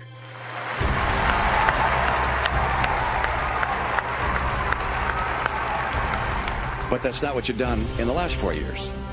That's the problem. In the last four years, you cut permits and licenses on federal land and federal waters in half. When we're talking about math that doesn't add up, how about $4 trillion of deficits over the last four years? 5 trillion. That's math that doesn't add up. I, I think you know that these last four years haven't been so good as the president just described, and that you don't feel like you're confident that the next four years are going to be much better either. So the the Chiron on the thing says, uh, vote for your favorite debate moment. Number one, that's not what you've done. Number two, it doesn't add up. And number three, these last four years. Those are the three clips that you play. What'd you What'd you think? Well, I, I actually watched it in context uh, when I was watching the debates, um, and uh, well, you know, I, I thought that was a score uh, on his part. Not so much in uh, in what he said or how he said it, but that he said it. Uh, I think this president isn't used to being uh, contradicted. Um, well, I guess most presidents Recently. probably aren't used to being contradicted. Yeah. Yeah. But uh, yeah, I think uh, you know I, I think that was a, a score. I, I think Obama in the in, in the last debate, and you, you'll hardly hear a Republican say this, but I think Obama won the last debate. No, I, a Um, lot of the and I- I Republicans I've seen him saying it, and then they more composed. He didn't stumble over his words. Um, you know, and he he presented himself. He didn't give a real plan, as far as I was concerned, as as to what he plans to do with the next four years. But that's did, an uh, interesting thing. Relate to the people better. That was the what you just said right there is the big uh, knock that the the that the Romney campaign said afterwards, and that a lot of the, uh, the they were saying he didn't lay out a vision for the next four years. And I and they said that over and over again, just what you just said. Um, and I I kept thinking, well, in 2008, there was this huge you know this this it was an inspirational it was an aspirational and inspirational campaign there hope and change and and soaring rhetoric and stadiums full of people and and everything else. And and the republicans the whole time were saying like where are the details? Where are the details? Where are the details?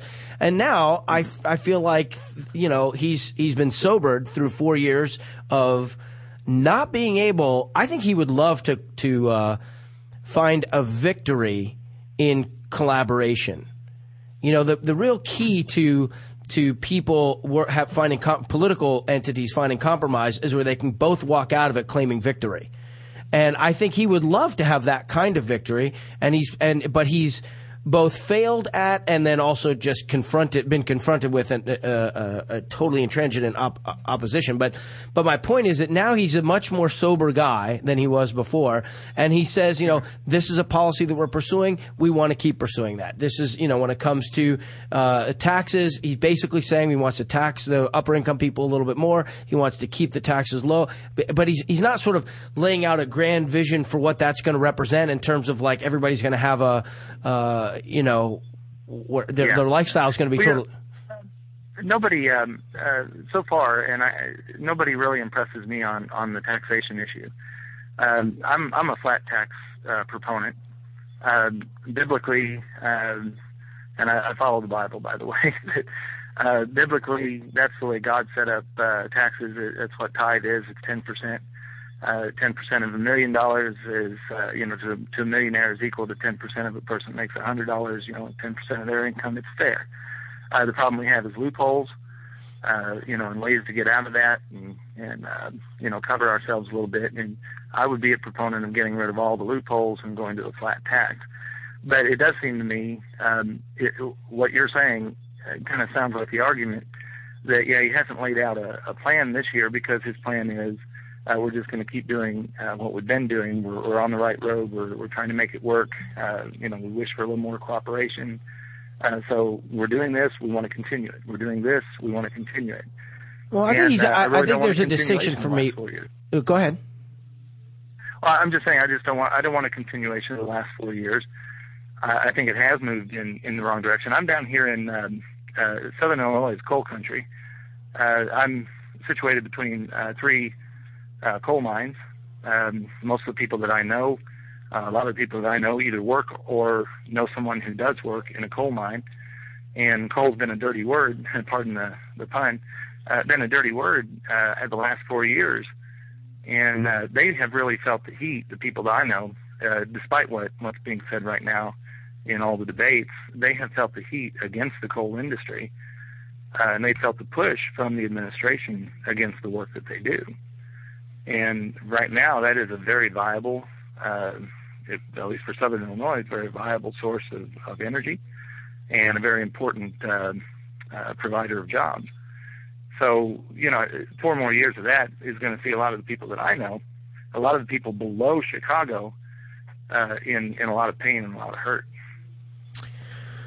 Well, I uh, you know, I can't remember the debate if uh, it was. I think it was oil on uh, federal lands that was really kind of in terms of the energy discussion, the domestic energy production discussion. Was it was coal? uh, Was coal a part of that in this recent debate? I don't think it was. I don't think coal was mentioned uh, specifically. No, it wasn't. We're, we're we're really looking at oil a lot more right now. Um, I, you brought that up, and I think that's an interesting, uh, that's a very interesting point. Um, you know, I, I watch some of the fact checkers, um, and you got to kind of watch them from every every source: uh, CNN, MSNBC, and Fox, because the fact checkers sometimes get different facts, as it turns out. But uh, um, anyway, I was watching some of the fact checkers, and um, uh, the um, uh, Romney was correct with the uh, 14% reduction. Uh, you know, it's been in um, in private lands that we've seen the increase uh, where there isn't the government regulation, uh, and the others have been just practically flattened uh, by the government. Uh, and that's, you know, uh, if I can be real simplistic, uh, this is what I tell my kids. This is what I've, I've told people. They ask me the difference between uh, Republicans and, and Democrats. Uh, in all fairness, and I, I try to make this sound. You tell me if I'm being prejudiced in the way I say it, uh, prejudiced toward one party or the other. But uh, I've always believed that you know Republicans are smaller government, uh, less incentive as far as um, you know entitlements, uh, but but more work on the individual part uh, with less interference. And Democrats are more government uh, assistance to get whatever job you want to do uh, done. Uh, but then that comes with the with the cost of of uh, tax increases and, and having to you know finally pay for that in some way or another. Now, as, as a uh, I'm a, a fiscal conservative, I'm a social in a lot of ways a social liberal. I won't say in every way, but in a lot of ways a social liberal. I believe that we ought to be helping uh, one another. So a lot of the the Democratic plans in social issues make sense to me. Uh, you know, after you get outside of the abortion issue and a few others, uh, they make sense to me. But um, fiscally, uh, I like a smaller government, and fiscally, I want the government to stay out of my way. Uh, I'm not a rich person. I probably make less than oh, probably less than a high school student who's got a part-time job delivering newspapers or something. Uh, but uh, but I'm happy doing it less or doing it more uh, with the government not looking over my shoulder. And that's what. Well, I'm I think uh, I, I think you've just communicated a really, you know, solid perspective.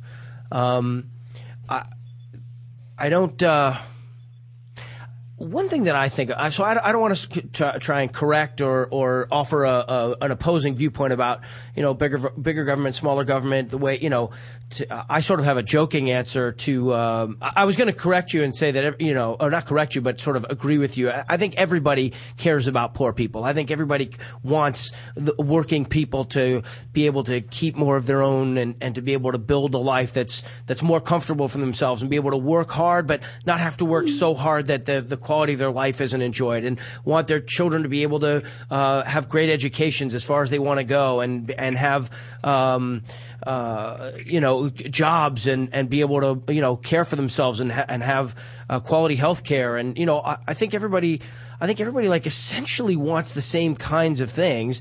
And it really just gets down to, um, to priorities and a sort of order of operations. And this idea that government gets out of our way uh, is like we, we use government all over the place. And I think a lot of times government uh, is, and, and, and I think Republicans are absolutely right that like, you know, do you want the government to, to manage something when they're just not that good at doing it? And government is terrible at, at handling certain functions and it's just not what their, it's not their core competency. It's not, it's not what historically governments have ever done well.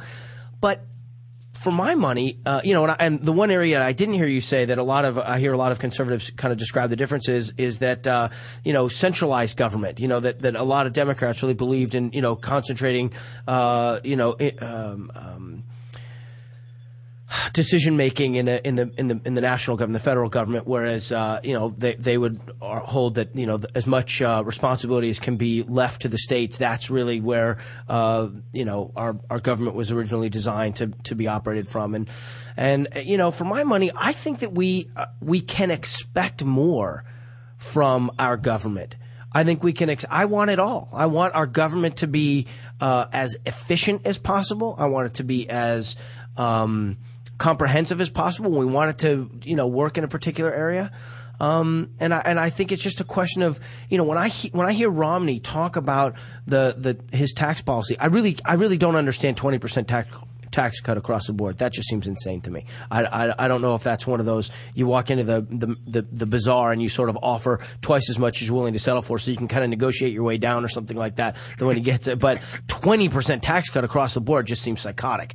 But uh, that's just me. Uh, so, so, but when I hear the, the Republican policies, I wonder how long it'll take for this, uh, for the entrepreneurship to, to, uh, really build based on the the uh, you know the the loosening up of certain regulations or the the, the releasing of well, capital. And because yeah, I'm like I'll tell you, um, I've I've met many people uh, just you know over the last five or six years, uh, you know small businesses in in southern Illinois, uh, they're sort of a well we've got in the small town that I'm in, uh, there's one building that uh, comes up for lease about every three months, or maybe well, let's be honest, really about every four or five months.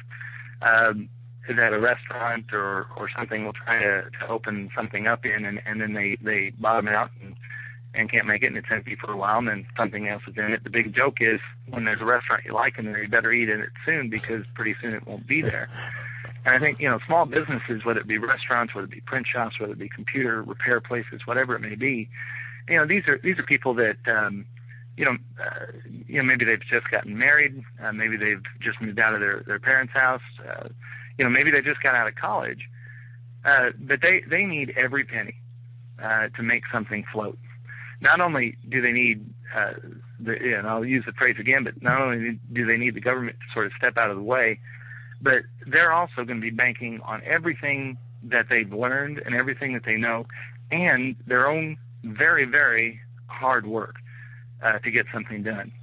Now, when they do that, uh, if they fail, uh, you know, if I'm a poor manager and I fail at something, well, you know, I answer to my family, and and if I have any employees, I answer to them, uh, and that's where it ends.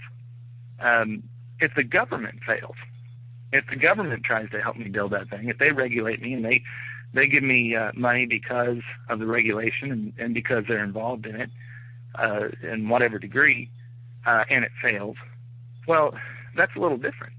Then I have to go to my family or to my employees, who I'm, I'm responsible for, and explain to them why it failed.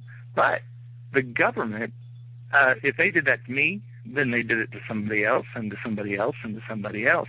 And it's a much bigger cancer uh, than what it would be if it were just me going out on my own. Now, you know, I, I'm, my dad was a Truman Democrat, if you know what that is. Um, yeah, the buck stopped with him. Have, uh, what's that? The buck stopped with him. Yes, it did. and you know, he was um, cantankerous. Uh, he went home uh, the most unpopular president of his, uh, you know, up, up until in history until that time. No one greeted him at the train station when he got off uh, in Missouri. When you know when he got home, uh, and you know, I mean, it was a he was just looked at terribly. But now history has been kind to him. Uh, in that he he scored victories without compromise. And there's a big there's a big resounding you know there should be an alarm that goes off with that. Uh, victories without compromise. Uh, you know, politics, yeah, well, yeah, politics is compromise. I understand that, and you know, bipartisan victories are wonderful when they happen, but we need somebody. And I don't, you know, I'm I'm hoping Romney will be that guy. He may not be, but I know Obama isn't. We need somebody who can champion a cause carry it through, do what they said, either not promise it if they know they can't do it, or promise it and get it done, whether there's going to be bipartisan help or not. And you know, we we've had some presidents like that in our lifetime lifetimes. Uh, it's a rare thing, but it's a beautiful thing when it happens. And well, I'm i think you've done a. Uh, I think I think you've done a uh, the conservative perspective a uh, a real service. I'm glad that you. Uh, I, I, think. I hope you become a. I hope you call into the show a lot and share your opinion. you and I are come at things from a slightly different perspective, but I want to. Uh, I, we get, the show's almost over, and I want to play another little uh, set of zingers from him. So thank you for your call, and I, I think the you probably had a lot of people out there shaking their head up and down listening to you. All right, thank you, Sean. Thanks. Well, well, there you go. I'll let it stand. Um, here's uh, zingers from the uh, presidential debate, and then we're almost done.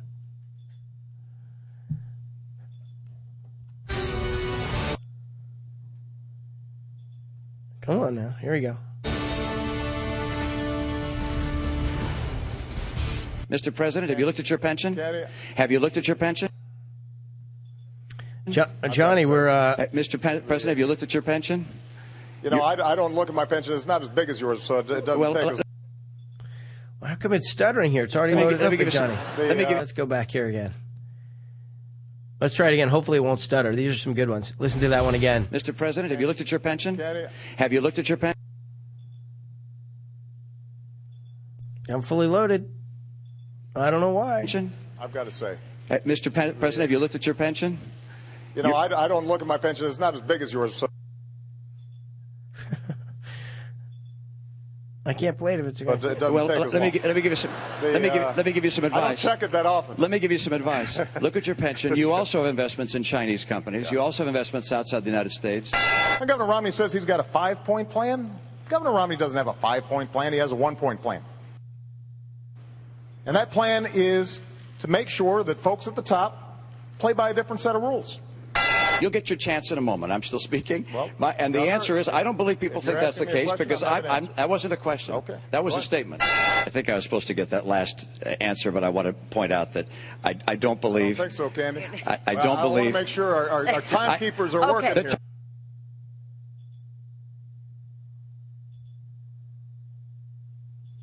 The The, the time keep- timekeepers are all working, and let All me tell you that the last part, there's, it's it's the, for the two of you to talk.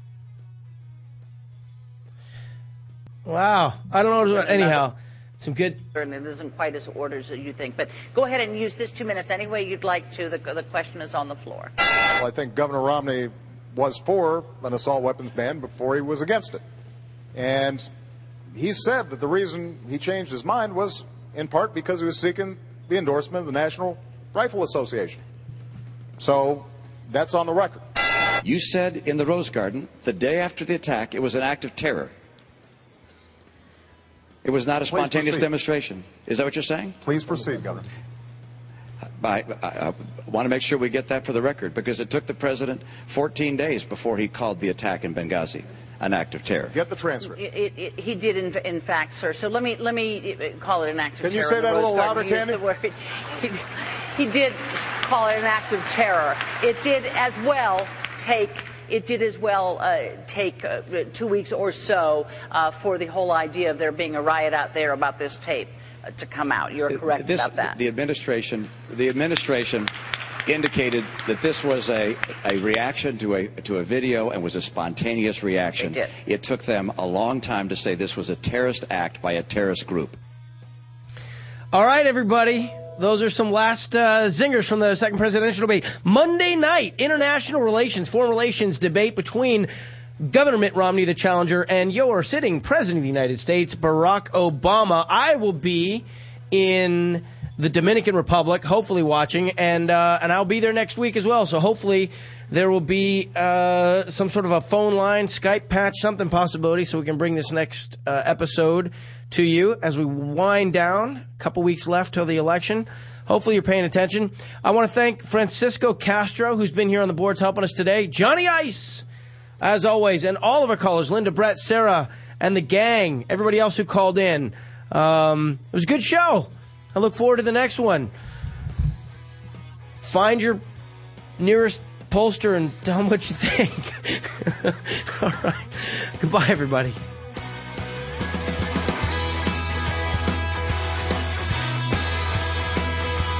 You're listening to the Toad Hop Network, radio worth watching.